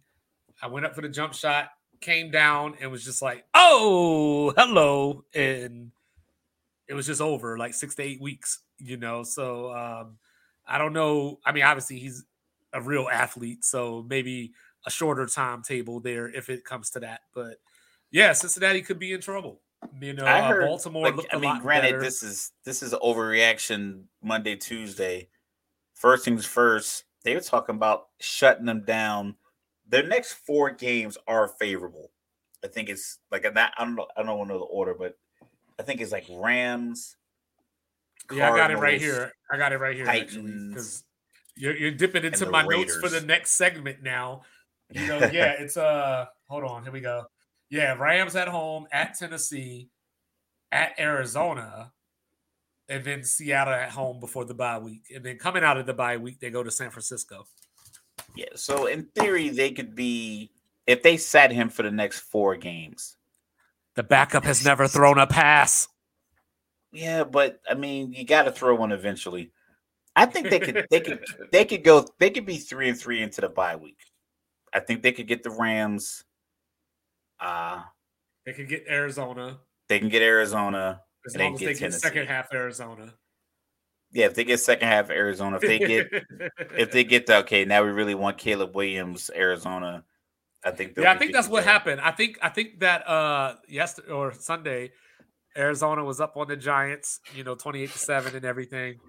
And then they hit the buzzer. As, you know, as as they were going to halftime, I have it on good intel that the owner called down to Rich Gannon and said, "Hey, did you watch any college football yesterday? Like, do you think Caleb is the answer, or do you think it's Drake May? And then like Gannon was like, shit. And he went into the locker room. He gave his little speech that wasn't very good. And then they came out in the second half and it ran exact same plays in the same he order. He knew the now. assignment. He knew the assignment. You know what I mean? And like so, so it's like you getting too big I think just bad teams. I think bad teams are bad teams. The Giants are a good team. I don't like. Granted, I think uh Arizona because like like I said, we have our 0 and 2 team talk here shortly. Right. Uh, but like I said, I like I like the NFL this week. I like. I'll, I'll save that piece. Atlanta's. As, I'm a fan of the team. Yeah. I was. I'm just. I just want them. I want them to stretch the field. I like what they did in that final drive when they went for it on fourth down to get yeah, it closer, just, ran more. Yeah, clock. you were talking about trading uh, Ridder like right before that drive started. I was I like listen. my my issue is if they go down. Granted, that's twelve points. They were down twelve at home, getting the ball back. Yeah, that was impressive. But you're down 14 with eight minutes to go.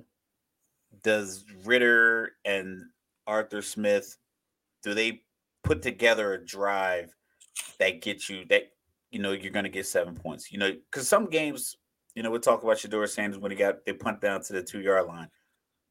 Deion was like, "Listen, I knew we, he's like he's been making these plays forever. Granted, after the fact, we have all this information that he actually did make all the plays and the throws and scored a touchdown. He's like, we just need four good plays. That's what he right, said. He told his, right. his line. Uh, Tom Brady coming out of a huddle. They need you need two touchdown drives. It's a tough ask. Kirk Cousins can get you two touchdown drives because he does throw the ball very well in clutch. He's just been playing with a bad defense. I think even a Herbert can get you a couple of you know a couple of points because of their their ability to get you a chunk play on first down. Like that first mm-hmm. play, this is that we're throwing this deep post route, let it fly and get your 40, 45 yard chunk play in these situations, or third and 17, keep the play alive and throw that dart in the middle of the field to get you 18 yards, get up spike. I know Ridder is his second year and he's young.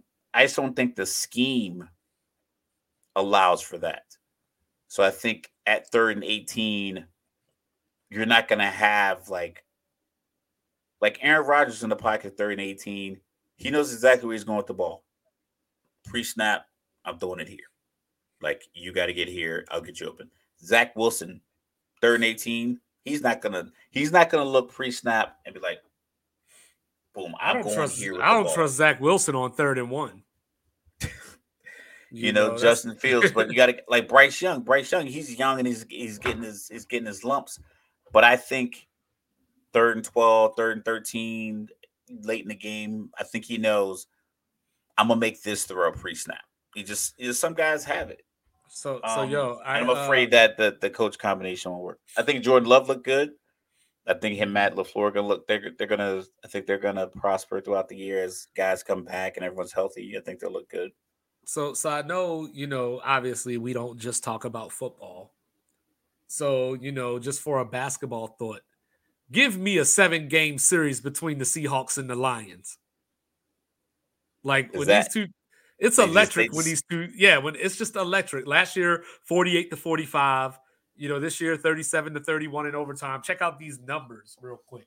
So, uh, Geno Smith, you know, like much beleaguered, you know, after the game against the Rams last week.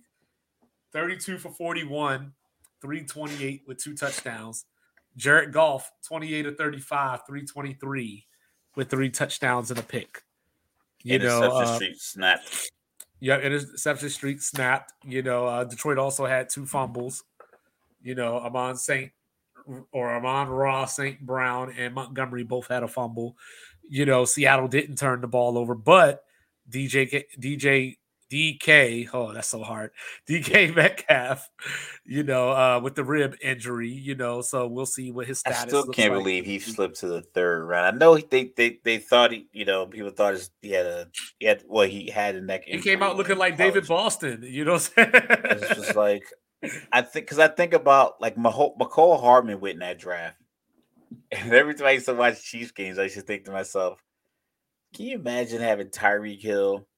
And DK Metcalf able to run the same routes because they run the same speed. It doesn't make and, any sense that those. you probably still could have had Mecole. it it just I, I, just think about that. Or take a Whiteside that uh Philly took. Oh yeah, yeah, yeah, same yeah. draft. Hey, so, uh, so you ready for the hot take of the week? Let's hear it. Don't tell nobody. But Kansas City either needs to get some wide receivers or they really, really, really, really miss Eric Bieniemy. And maybe Eric Bieniemy was calling the plays, people. He was, and like Andy Reid said it, he was like, Bieniemy's calling the plays. Like I just think look, they still don't look in sync at all. Like they don't look anything like the can. Like I'm not saying I know year to year you know, there's ebbs and flows. You know what I mean? But I've never seen Kansas City look like this.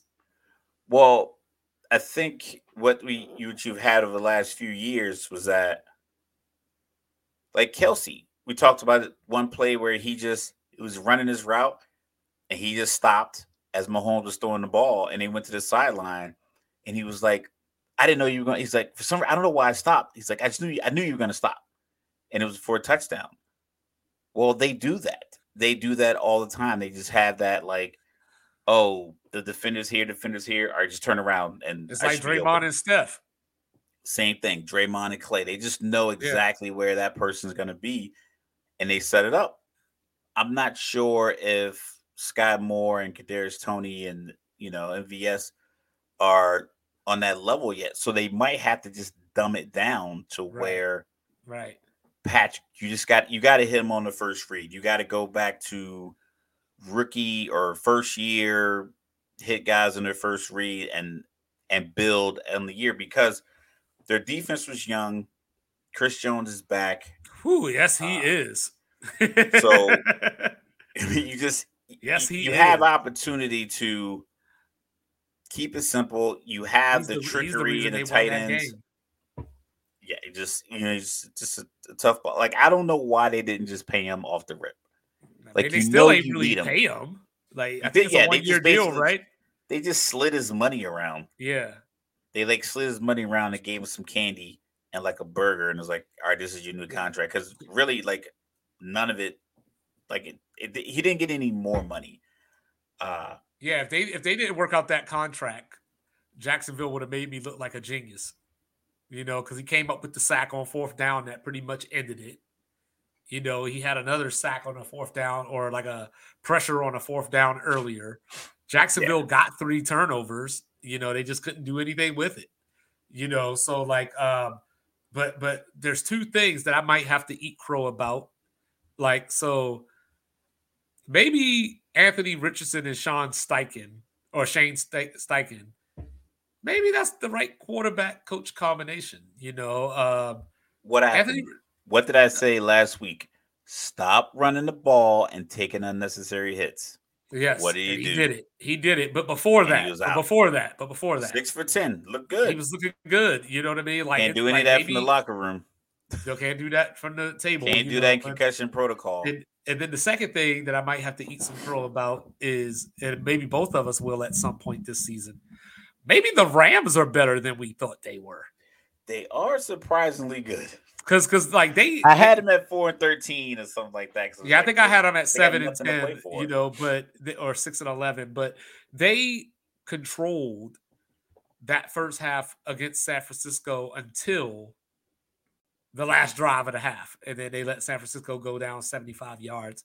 And San Francisco, I feel, took the momentum at that point, said playtime's over. But but up until that point, and you know, this Puka Nacua, you know, just broke the record, you know, for uh, I think it was most receptions in a first, uh, first two games. Yeah. So, 25, so like, right? Yep. And then you got Tutu out, Atwell, who I liked a lot in college. I didn't know how he would look in the NFL. He's had a quiet first few years, but now he's starting to break out because Van Jefferson was supposed to be the new lead receiver with Cooper Kupp out, and he's been nowhere to be found. Kyren Williams, the rookie running back, you know, Cam Akers is on his way out of there apparently. So the Rams look like they have a little core. They just got to figure out what quarterback is going to lead them beyond this season, I guess, or maybe beyond next season. But Jameis Stafford. Winston. Okay. Stafford's looked a lot better than you know I thought coming in because I just didn't know how his arm would look coming off the surgery. That was one of the big reasons why I was down yeah. on the Rams, and, and of course they like sold their defense, you know. But uh, but they got a chance, you know. Like even if Burrow plays Monday night, the way that he's been looking, I can't I can't foresee a real. I if I just paid 260 million dollars for you to be my quarterback for next three or four four years i can't risk you getting hurt because you're at a you're at a 12 month rehab with an achilles. Right. Minimum. So that means i lose you for all of this season. I lose you all of training and minicamp and OTAs and everything next season. And then you still might not be ready to go. And we're back in the same position next year where you're working yourself out of rust in season and come like you know working through an injury, I say sit him. I would I would sit Burrow for at least two games and hope you don't go 0 and 4. Yeah. Maybe you bring Andy Dalton back. I don't know if, if Carolina's willing to let him go. Uh, I, I, mean, like I said, there's not a lot of quarterbacks sitting on couches that are going to come in and be saviors, but right.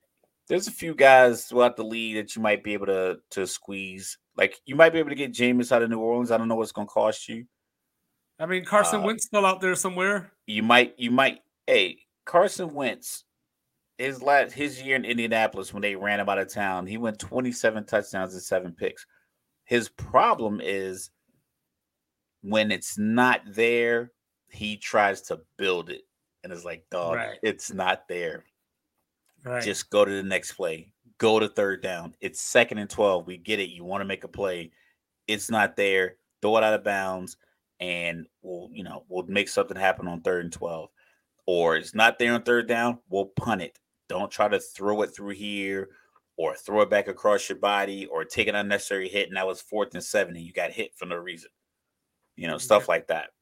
Guess like who ran for? Guess who ran for 183 yards yesterday? The Cleveland Browns. Or not yesterday. I'm sorry, on Sunday. My bad. On Sunday, who ran for 183 yards? 183. Yeah. The Buffalo Bills. Oh, the whole team. See what? Finally? See what? Yeah. See what happens when you don't force it Josh Allen, 31 of 37, you know, uh, three touchdown passes. So, you know, like obviously it was against the Raiders, but now you got something to build from. You know, Miami, I don't want to do the hot take thing, but man, can we hurry everybody's, up? This, can we get to this Miami Kansas Miami. City game? I, I just no, I ain't talking about winning the Super Bowl or nothing. I just want to get to the Miami Kansas City game everybody's big on Miami. I'm pumping my brakes on them. They gave up 34 points to the Chargers. Tua was throwing up knuckleballs. And if this offensive lineman can keep his keep his footing off the lateral, you know, New England has the first down and they're still yeah, driving. overtime they go to overtime. So I yeah. get, you know, you play to win the game, and if if was fifth, we all be drunk. I'm just not sold on Miami, considering that Tua still has to throw the ball deep, and it's only so many plays you can get on film before weeks six, seven, eight, nine, ten. People are like, okay, these are your plays. I don't know if he he can't throw off platform if it's not on time, right where it needs to be, he just he just doesn't have he doesn't have the the the, the NFL cannon to make up on the fly. Every once in a while, you have to do that in the game. Granted, not to the Carson Wentz extent where you're just kind of throwing it at people, or like sometimes with these rookies looking in the middle of the field throwing it back. But every once in a while, you're gonna have to like throw it in a win. You have to throw throw it into a tight window. I'm not sure that he has the the arm to do that. Granted, yeah, his wide receivers are open super quick, but you can figure out you can game plan against that. And that Christian you know, Gonzalez interception, man, wow, you know, and you know, like, you know, I'm not really the biggest New England guy or anything like that, but you know, if they want me to support them, all they got to do is keep wearing them uniforms. You know, I red. love yeah, I love those uniforms. Like I don't, I don't even like white helmets. You know, we, you know, I've been talking yeah. about white helmets all weekend. Like with the the Browns were out there looking like a bootleg Miami Hurricane last night. It was driving me nuts. Like, I, get rid of the white helmets. No more white helmets.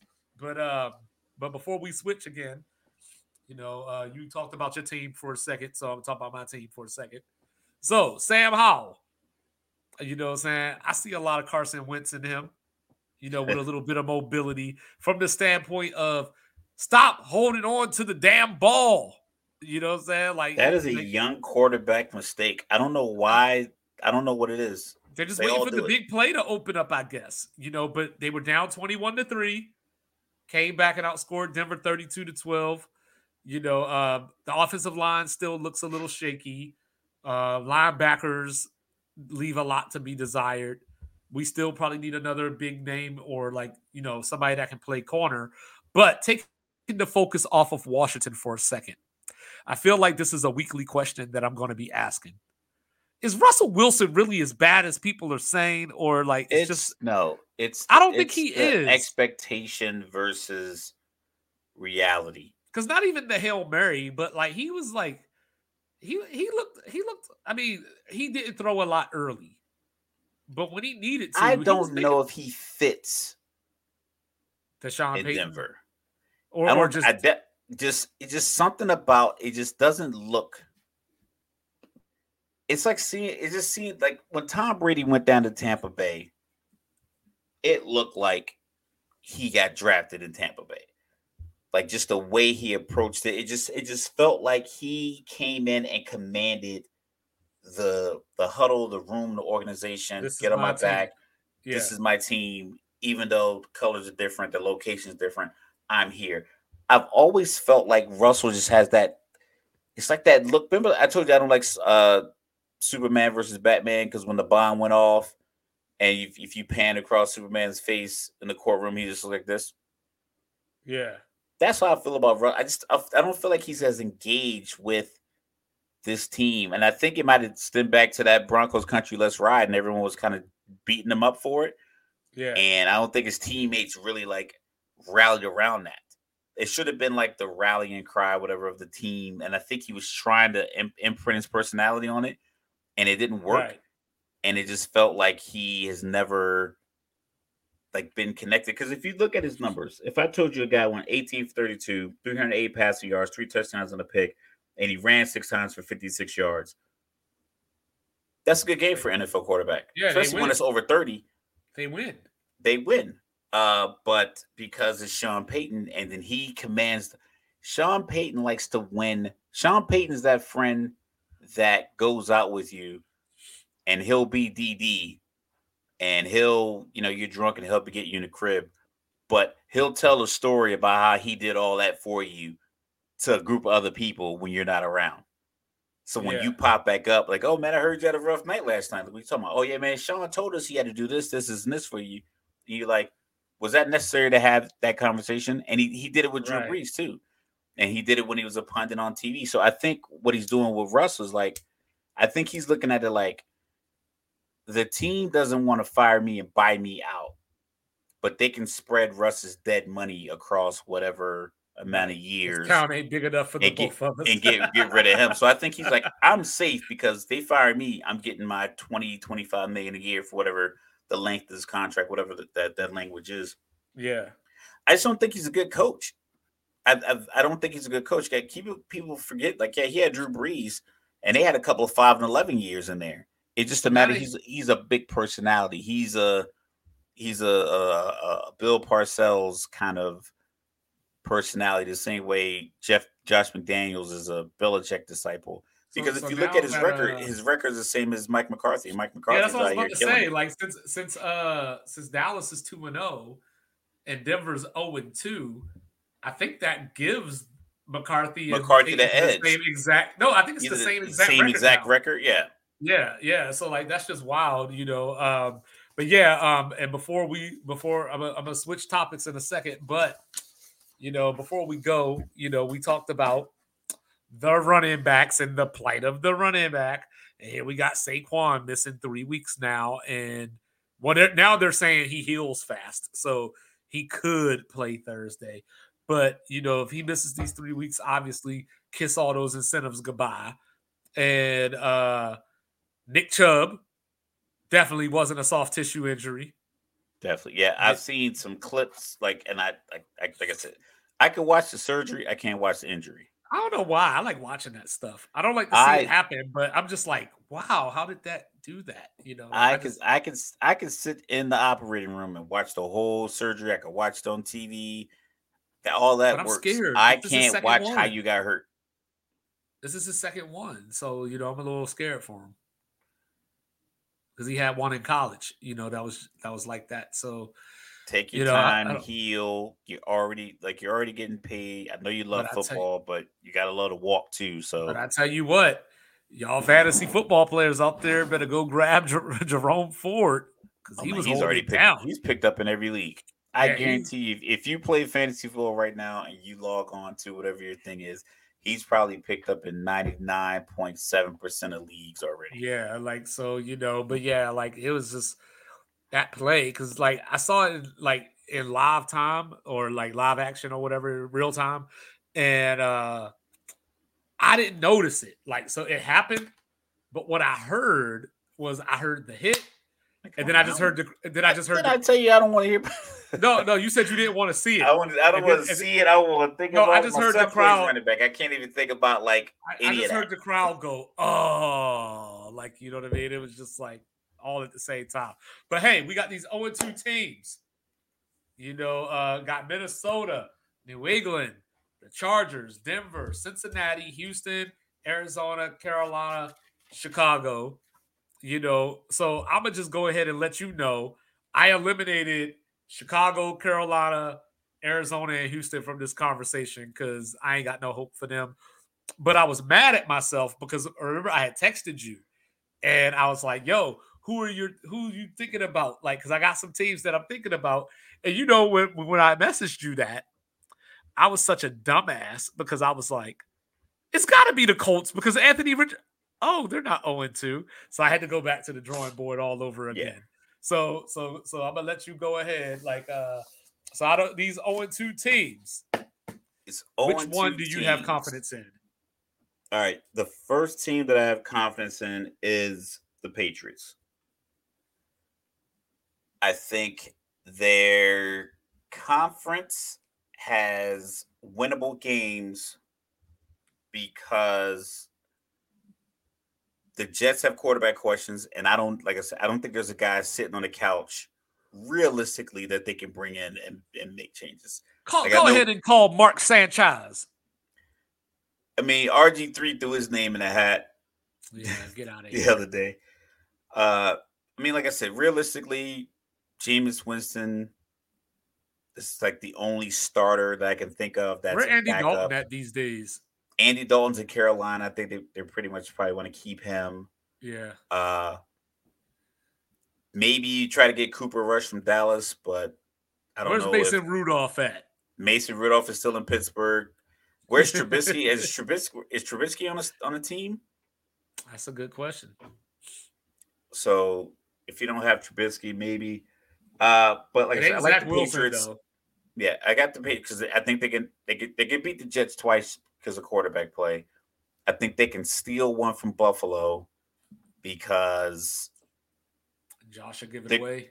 they just Josh should give Josh and McDermott will give one away, and Bill. Hey, all they need is like 30 mile an hour winds to beat Buffalo, right? You know, I think they'll beat they'll beat they'll beat Buffalo in a game twenty. They'll beat them like 24, 20, something like that. Like one of those games where New England just just runs the ball, plays good, solid defense. I think Mac looks good. I think Mac looks comfortable. He looks better than It's not tr- you know than I gave him credit for. Yeah, I think it's just not translated to wins, which might be frustrating, but they are a toe drag away from being in position to, to beat Philly in week one. And they are an extra step before they start, before that offensive lineman falls, before they, you know, convert that fourth down. So they are in games. I think it's, they have to find a way to to get these points early and find out who's your playmaker that you can get the ball to early. To you need you need to steal a touchdown. Like similar to how uh Garrett Wilson got that slant against Dallas and just took it to the house.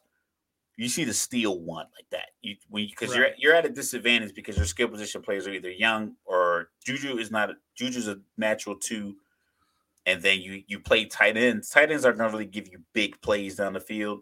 You're gonna need Keyshawn or Bourne to like just catch them, catch a team in the zero coverage and just take that slant to the house early in the game. That you know something along those lines. But I have faith that they'll be able to figure it out because I have faith in the in the coach. I think the quarterback has confidence and the coach has competence. So I think that's that's. I was leaning towards the Chargers. Um, but like I said, I don't know if the hangover blowing that 27 point lead has rinsed off just yet. Because that final drive against Miami, when they was they were down 36-31, they got the ball back. They it just Miami just blitzed them like three, four times in a row, and they never really adjusted. And I I watched most of that game because that was the week I had like four games on. That was that one was on right. the TV at the iPad, and I don't recall Miami doing anything like that early in the game. But that particular drive, after they got the ball back, they just they just sent the house at Herbert, and they didn't really adjust. And then you said last week with Staley with the timeouts and losing to Tennessee, which they don't even score. They don't score points you generally. You give up 27 points. So I'm down on the Chargers. I don't completely I don't have them completely written off because I think they'll get they'll get a couple wins against the Raiders. Uh I think those Denver is another team that's in that on two spot, and there's the the quarterback coach cohesiveness is just almost non-existent. So I think that's another opportunity for them to get points. Yeah, where, does, Denver, where does Denver go this weekend? Where, where we got? What we got? They go to right Miami. So to Miami. I mean, it is the NFL. Anything can happen. Right. But 0 and 3. Yeah. So I then they do they do get they get two they get two breaks. I don't want to call them breaks, but they're at Chicago and then they're the home back back. for the yeah. Jets before they go to Arrowhead. Before they go to Arrowhead. Yeah, so that's what I did kind of to start it off. I looked at the next five games for these teams. Um, so New England's next five games at the Jets, at Dallas, at home against the Saints, at the Raiders, and then Buffalo. Um, the Chargers go to Minnesota, so we'll find out one of these answers real quick. Uh, they they get the Raiders, they get their bye week coming out of the bye. They get Dallas and then go to Arrowhead. So I don't like that. And then they get Chicago and at the Jets. Uh, Denver, you know, gets at Miami, at Chicago, the Jets, Jets at the Chiefs, at Kansas City. Yeah, Green I, Bay, then back yeah, to Kansas Green City. Bay or Kansas home. City comes in, then. Buffalo. Yeah, this so I don't. This Denver, I don't like Denver. Denver, Denver's because you got to look at the schedule. Yo, they, they it could be bad. Oh yeah, it could be bad. They could be like two and seven or something like that. It could be bad because if if if we will okay, if we were to give them, if we go to the next six weeks, uh, I'm gonna go zero oh and three Miami, one and three, two and three, two and four. Green Bay toss up, but they they could beat up. Green Bay though so benefit of the doubt, I give them three and five, three and six, three and seven when they get to Minnesota November 19th, or Minnesota comes there. So they're three and seven after the Monday night game at Buffalo. Everyone's watching. I think that could be the game. If the they leave that game three and seven, yeah, then they're running. They're they're starting another quarterback for the final seven games. Jarrett Stidham, call him up. You know, um, so so like I, I was looking at this. Um, the reason I had messaged you was because I was thinking about New England as well. And part of the reason I was thinking about New England was I looked at the schedule. And it's not about it's not about the schedule that's coming up. It's about the schedule that they've already played. So like those two games are probably the toughest two games anybody in the NFL has played this season. You know, because we're going into week three now. So, yeah, like Philly, eh, granted, they were at home. That was the positive part. But playing Philly and Miami back to back was probably the toughest two game stretch that anybody has had so far. So you would like to think coming out of that, they'll be fine. And they get the Jets this week. So they should be fine. But I landed. They got Dallas on the first. Yeah, so that's that's gonna be a tough game. That's a one that that I think that got them that has them one and three. So so Denver, um, to your point, not only is Denver liable to be three and seven or whatever, but when you look at these two games that they played that both were winnable, they missed two kicks against the Raiders, two field goals, and lost by one. And then they blew a 21 to 3 lead against Washington yesterday or uh, Sunday. So those are two tough losses to take with a new coach coming into the building. Yeah, but know? but I don't think the I don't think the conversation in the building is, hey, we just need to tighten this up, tighten this up. We're 2 and 0.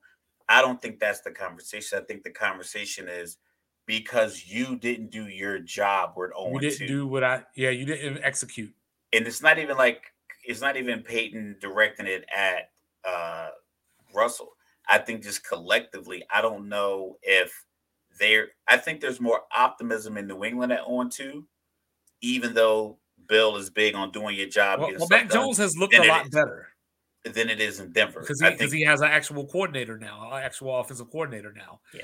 Um, but so I came down to LA and Minnesota. Those were my two teams that I was butting heads against to figure out the answer to this question, and that's why it's so weird because they play each other this weekend.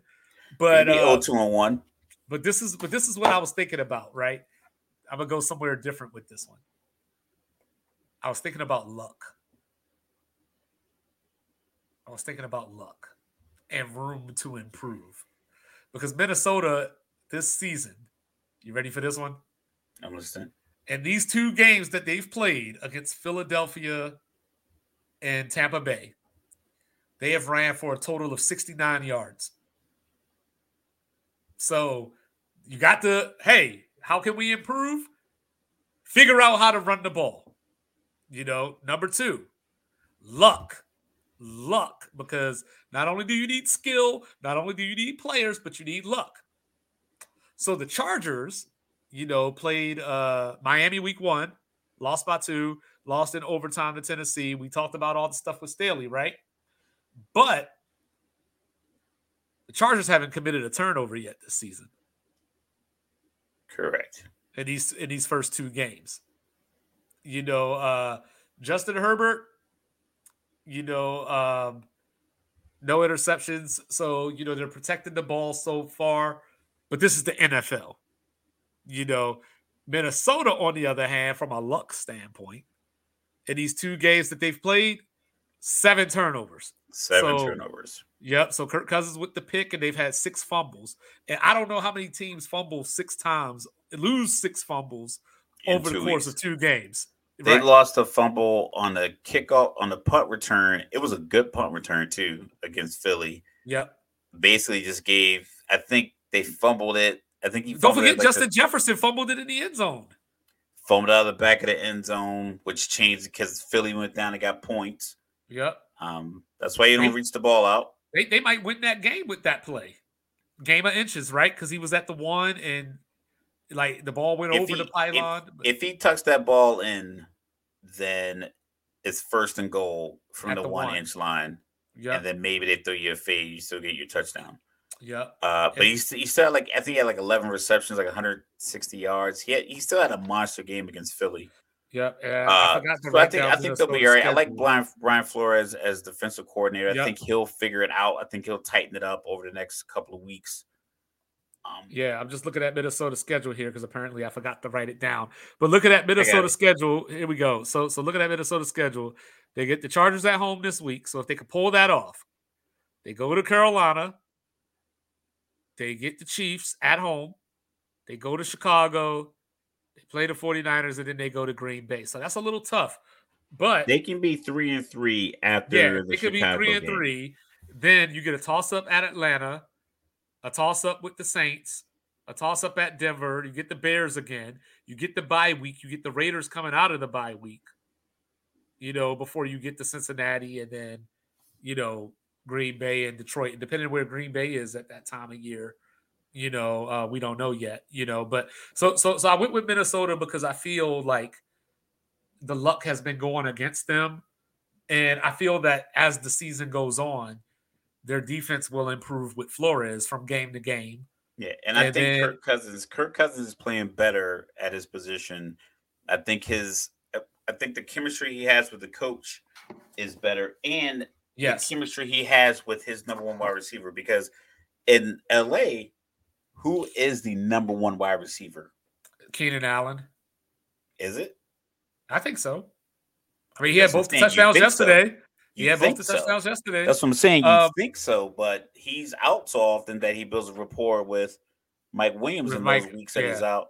Whereas even if you look at Atlanta, the number one wide receiver is Drake London.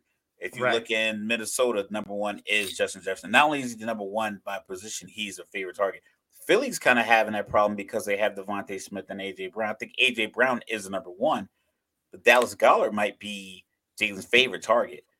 Yeah. And then And- DeVonta Smith is probably his favorite matchup because he is the number two guy, and he probably doesn't get that roll coverage the way AJ Brown does. And AJ Brown wants the ball, so I just think that those kind of Jordan Addison's been looking good too, and and and you know uh, he's come in hit hit off you know with a high start.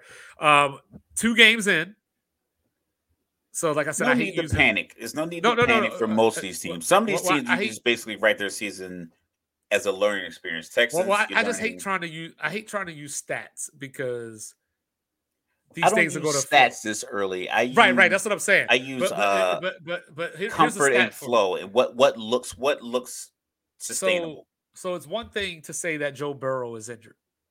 It's one thing to say that Joe Burrow doesn't look right.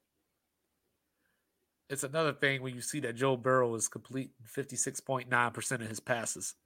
Well, I mean, if you can't plant your back foot Yeah. and, and let it But that, fly, that that just that just tells me how serious the injury might be that like we're like they're probably thinking like, oh, it's a calf, like he'll get through it. But obviously there's something more there. Um Or I you mean, kn- they, you gotta keep in mind they they they played two tough games. I mean, Cleveland had four turnovers last night, and only lost by four points. yeah. You know, and two of them Um, went for touchdowns. So it's like I think Cleveland's defense is probably better than advertised. Baltimore's defense is always what it is, and they lost. They lost their game to Baltimore by a field goal.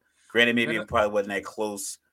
Um, I think Ja'Marr Chase not getting that many targets, not that many catches.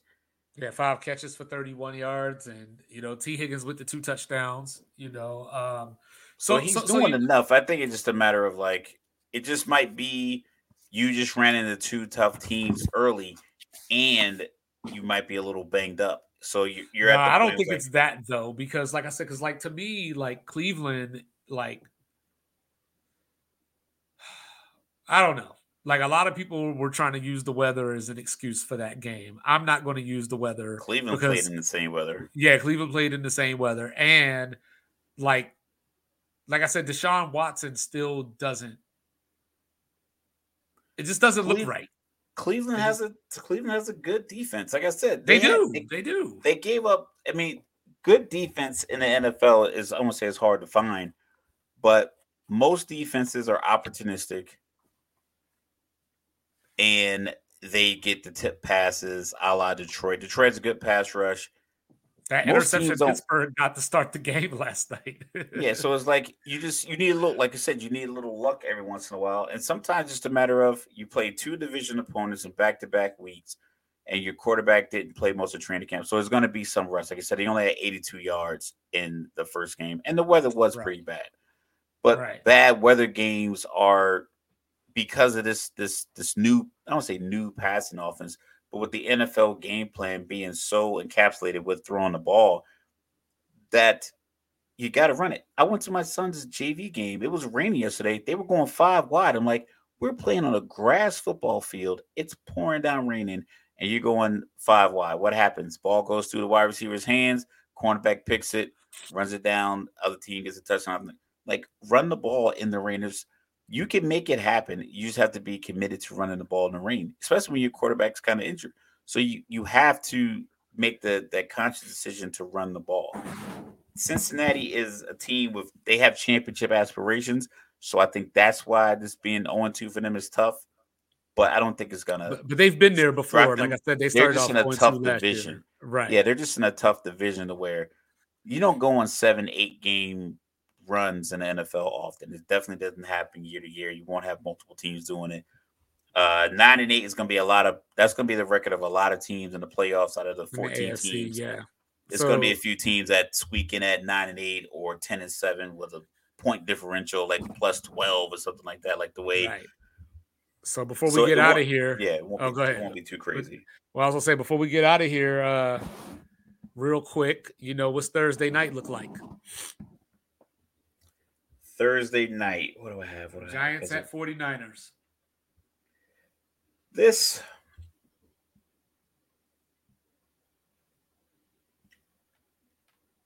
I like Brock Purdy. I think he might be as good as advertised. Well, I, I think, think, he needs to work I think on that deep ball. Like he looked like how you said Quinn Ewers looked against Rice. yeah, he, he might. I love his attitude. Like for instance, that's the difference. When something good happens in San Francisco, and you put the camera on Brock Purdy, you know something good just happened. Something good happens in Denver, and you put the camera on Russell Wilson, you have no idea what happened. Tom Brady throws a touchdown. He's fist pumping. He might be slapping the referee on the ass. I mean, something's happening. There's some energy there. Sometimes that's all you need. You just need you. That's why you need an energy play. Colorado got it with the turnover. Um, when they were like uh, against Colorado State with a tight end, and they hit them because they're about to go on for another score. They granted Colorado didn't come back and score, but they got the crowd back into it. Right. You know that energy. I think Brock Purdy, the team believes in him. If you look at the uh the clips from the NFC Championship game, and Fred Warner was like, "What's up with Purdy? What happened? What, where's Purdy? What happened, Purdy? What's up with Purdy? What's up? What's going on with Purdy? What happened with Purdy?" Like he was asking like multiple people, like frantically, like, "Yo, what's going on with our guy?"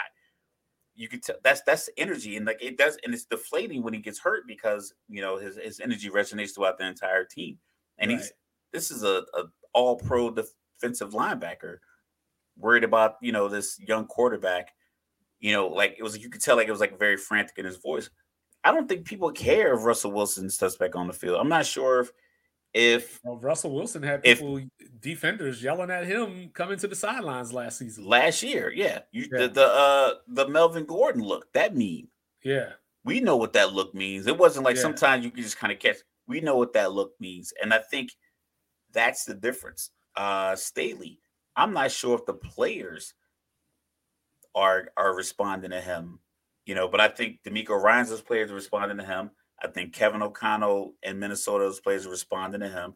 I think Mike McDaniels, granted he's 2 0, but you could tell because mm-hmm. they had a stretch last year where, you know, they lost a few games, but they turned it back around. It just, it's, I think it's just a matter of belief. And I'm not sure that uh, the Broncos are going to be able to turn that around.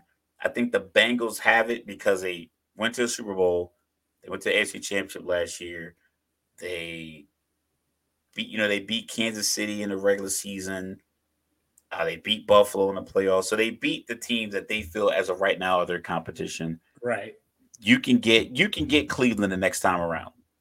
Like Cleveland, Cleveland is a team that's not going to get better. Like they're not going to get better offensively as the season goes on because if they lose weapons and Deshaun Watson's not getting any better, like he doesn't look more fluid, looks like he's under duress the whole time. He's, he looks a lot like the way Justin Fields looks.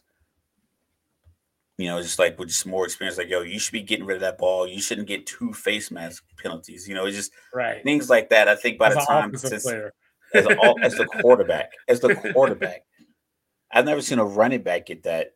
And then he like slung them out. I mean, it, it just was it just was a little reckless. So I think Cincinnati will be able to turn it around. The Chargers, I'm not sure if they have faith in the squad. I know New England's going to be ready every week. Yeah, even if they don't turn it. it around, they're still going to be a tough out. They're going to be a tough out every single all week. season you're, long. Yeah, you're gonna you're gonna make that mistake. You're gonna fumble, and they're yeah. he's Belichick's They're either going to be goal. the best team. They're either going to be they're either going to turn it around and get close to the wild card, or they're going to be the best six and eleven so, team we ever saw. Best seven and ten team we've seen yeah. in league history since we gone to seventeen games. Yeah. yeah. So yeah, you know, like I said, we got the Cardinals. They're tanking. I think the Vikings can turn around because their division is I want to say winnable, but they're going to be in a position where they can steal a couple of games. Yeah, I mean they're zero oh two right now, but division. Detroit yeah. and uh, um, Green Bay are one. Green Bay are both one and one. Yeah, like you know what I mean. And each so, one of those teams are gonna, each one of them is gonna give you a game on their home field. Right.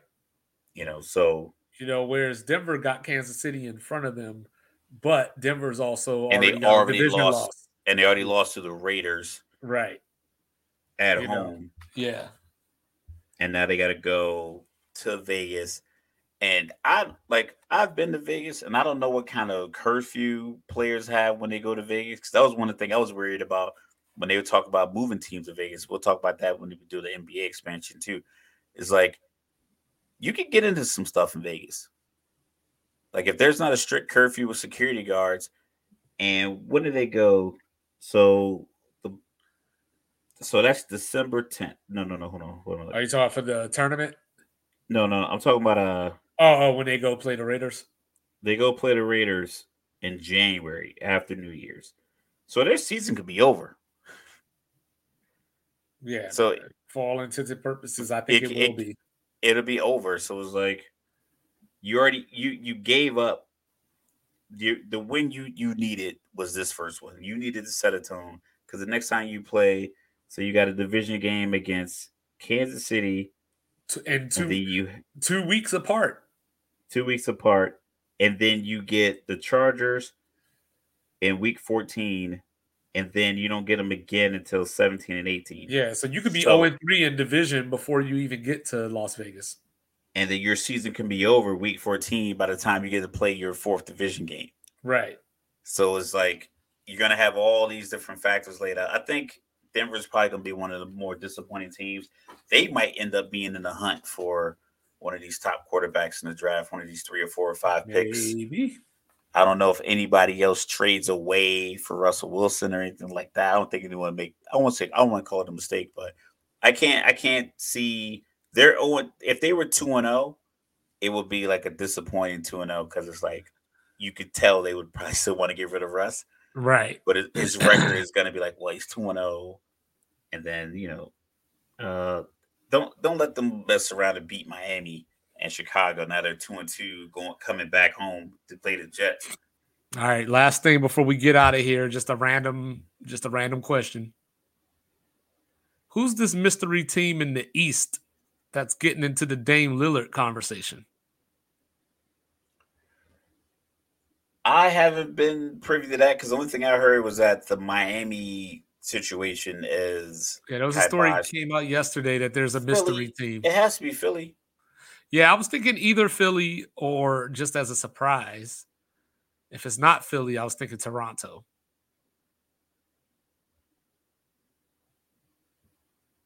but I just can't see anybody else. Like it wouldn't be Who's Boston. The, the, money, so the money has to match. So that would be Philly sending Harden and another guy that makes about 12 or 14 million. Yeah. To or Portland Maxey. for Dame. That's what I'm saying. Like somebody that, that yeah. makes around that money. Because I think the Maxey and the, Tobias. Harden Harden's signed he opted in. Was it 35, 34 or something like that? Yeah, somewhere somewhere, there, somewhere yeah. in that range. Dame is probably sitting at 44, 46 in this part of it because his extension. Yeah, because it goes up to 60 at some point. Uh, yeah, I guess it's 60. So I yeah, think this might be so this might be his $50 million year.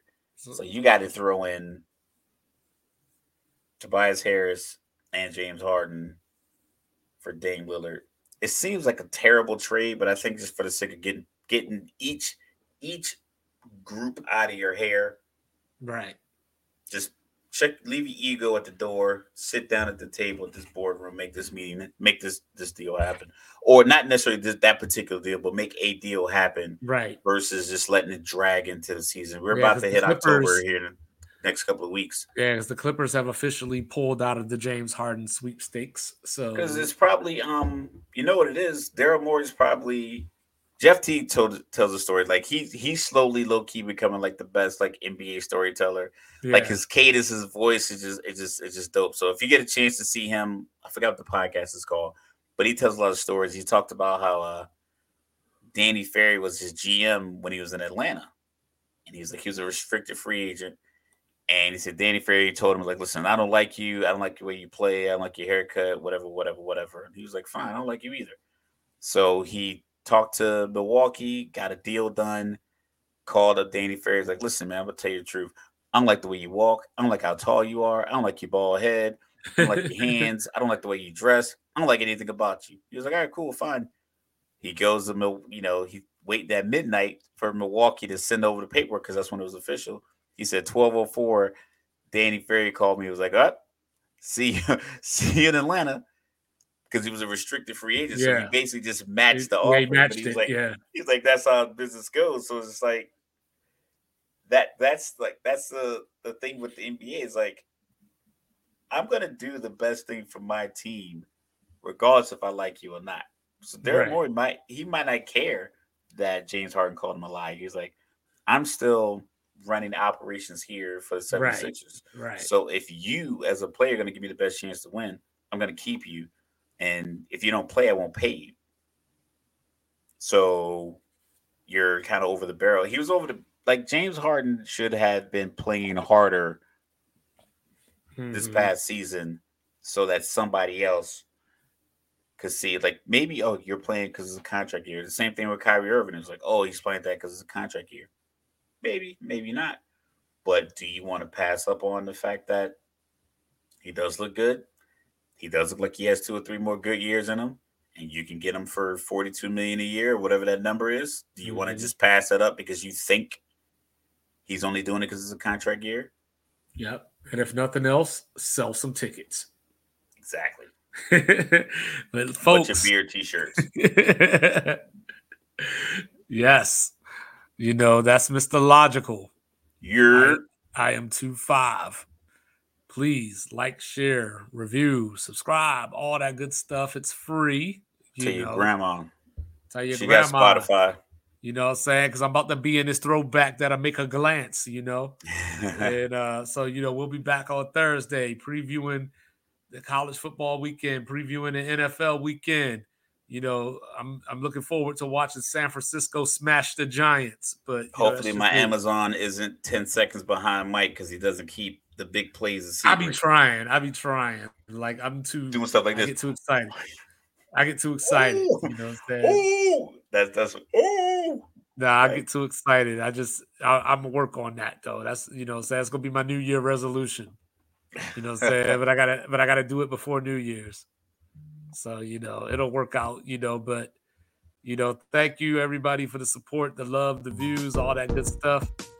We'll see you in a few days. Peace.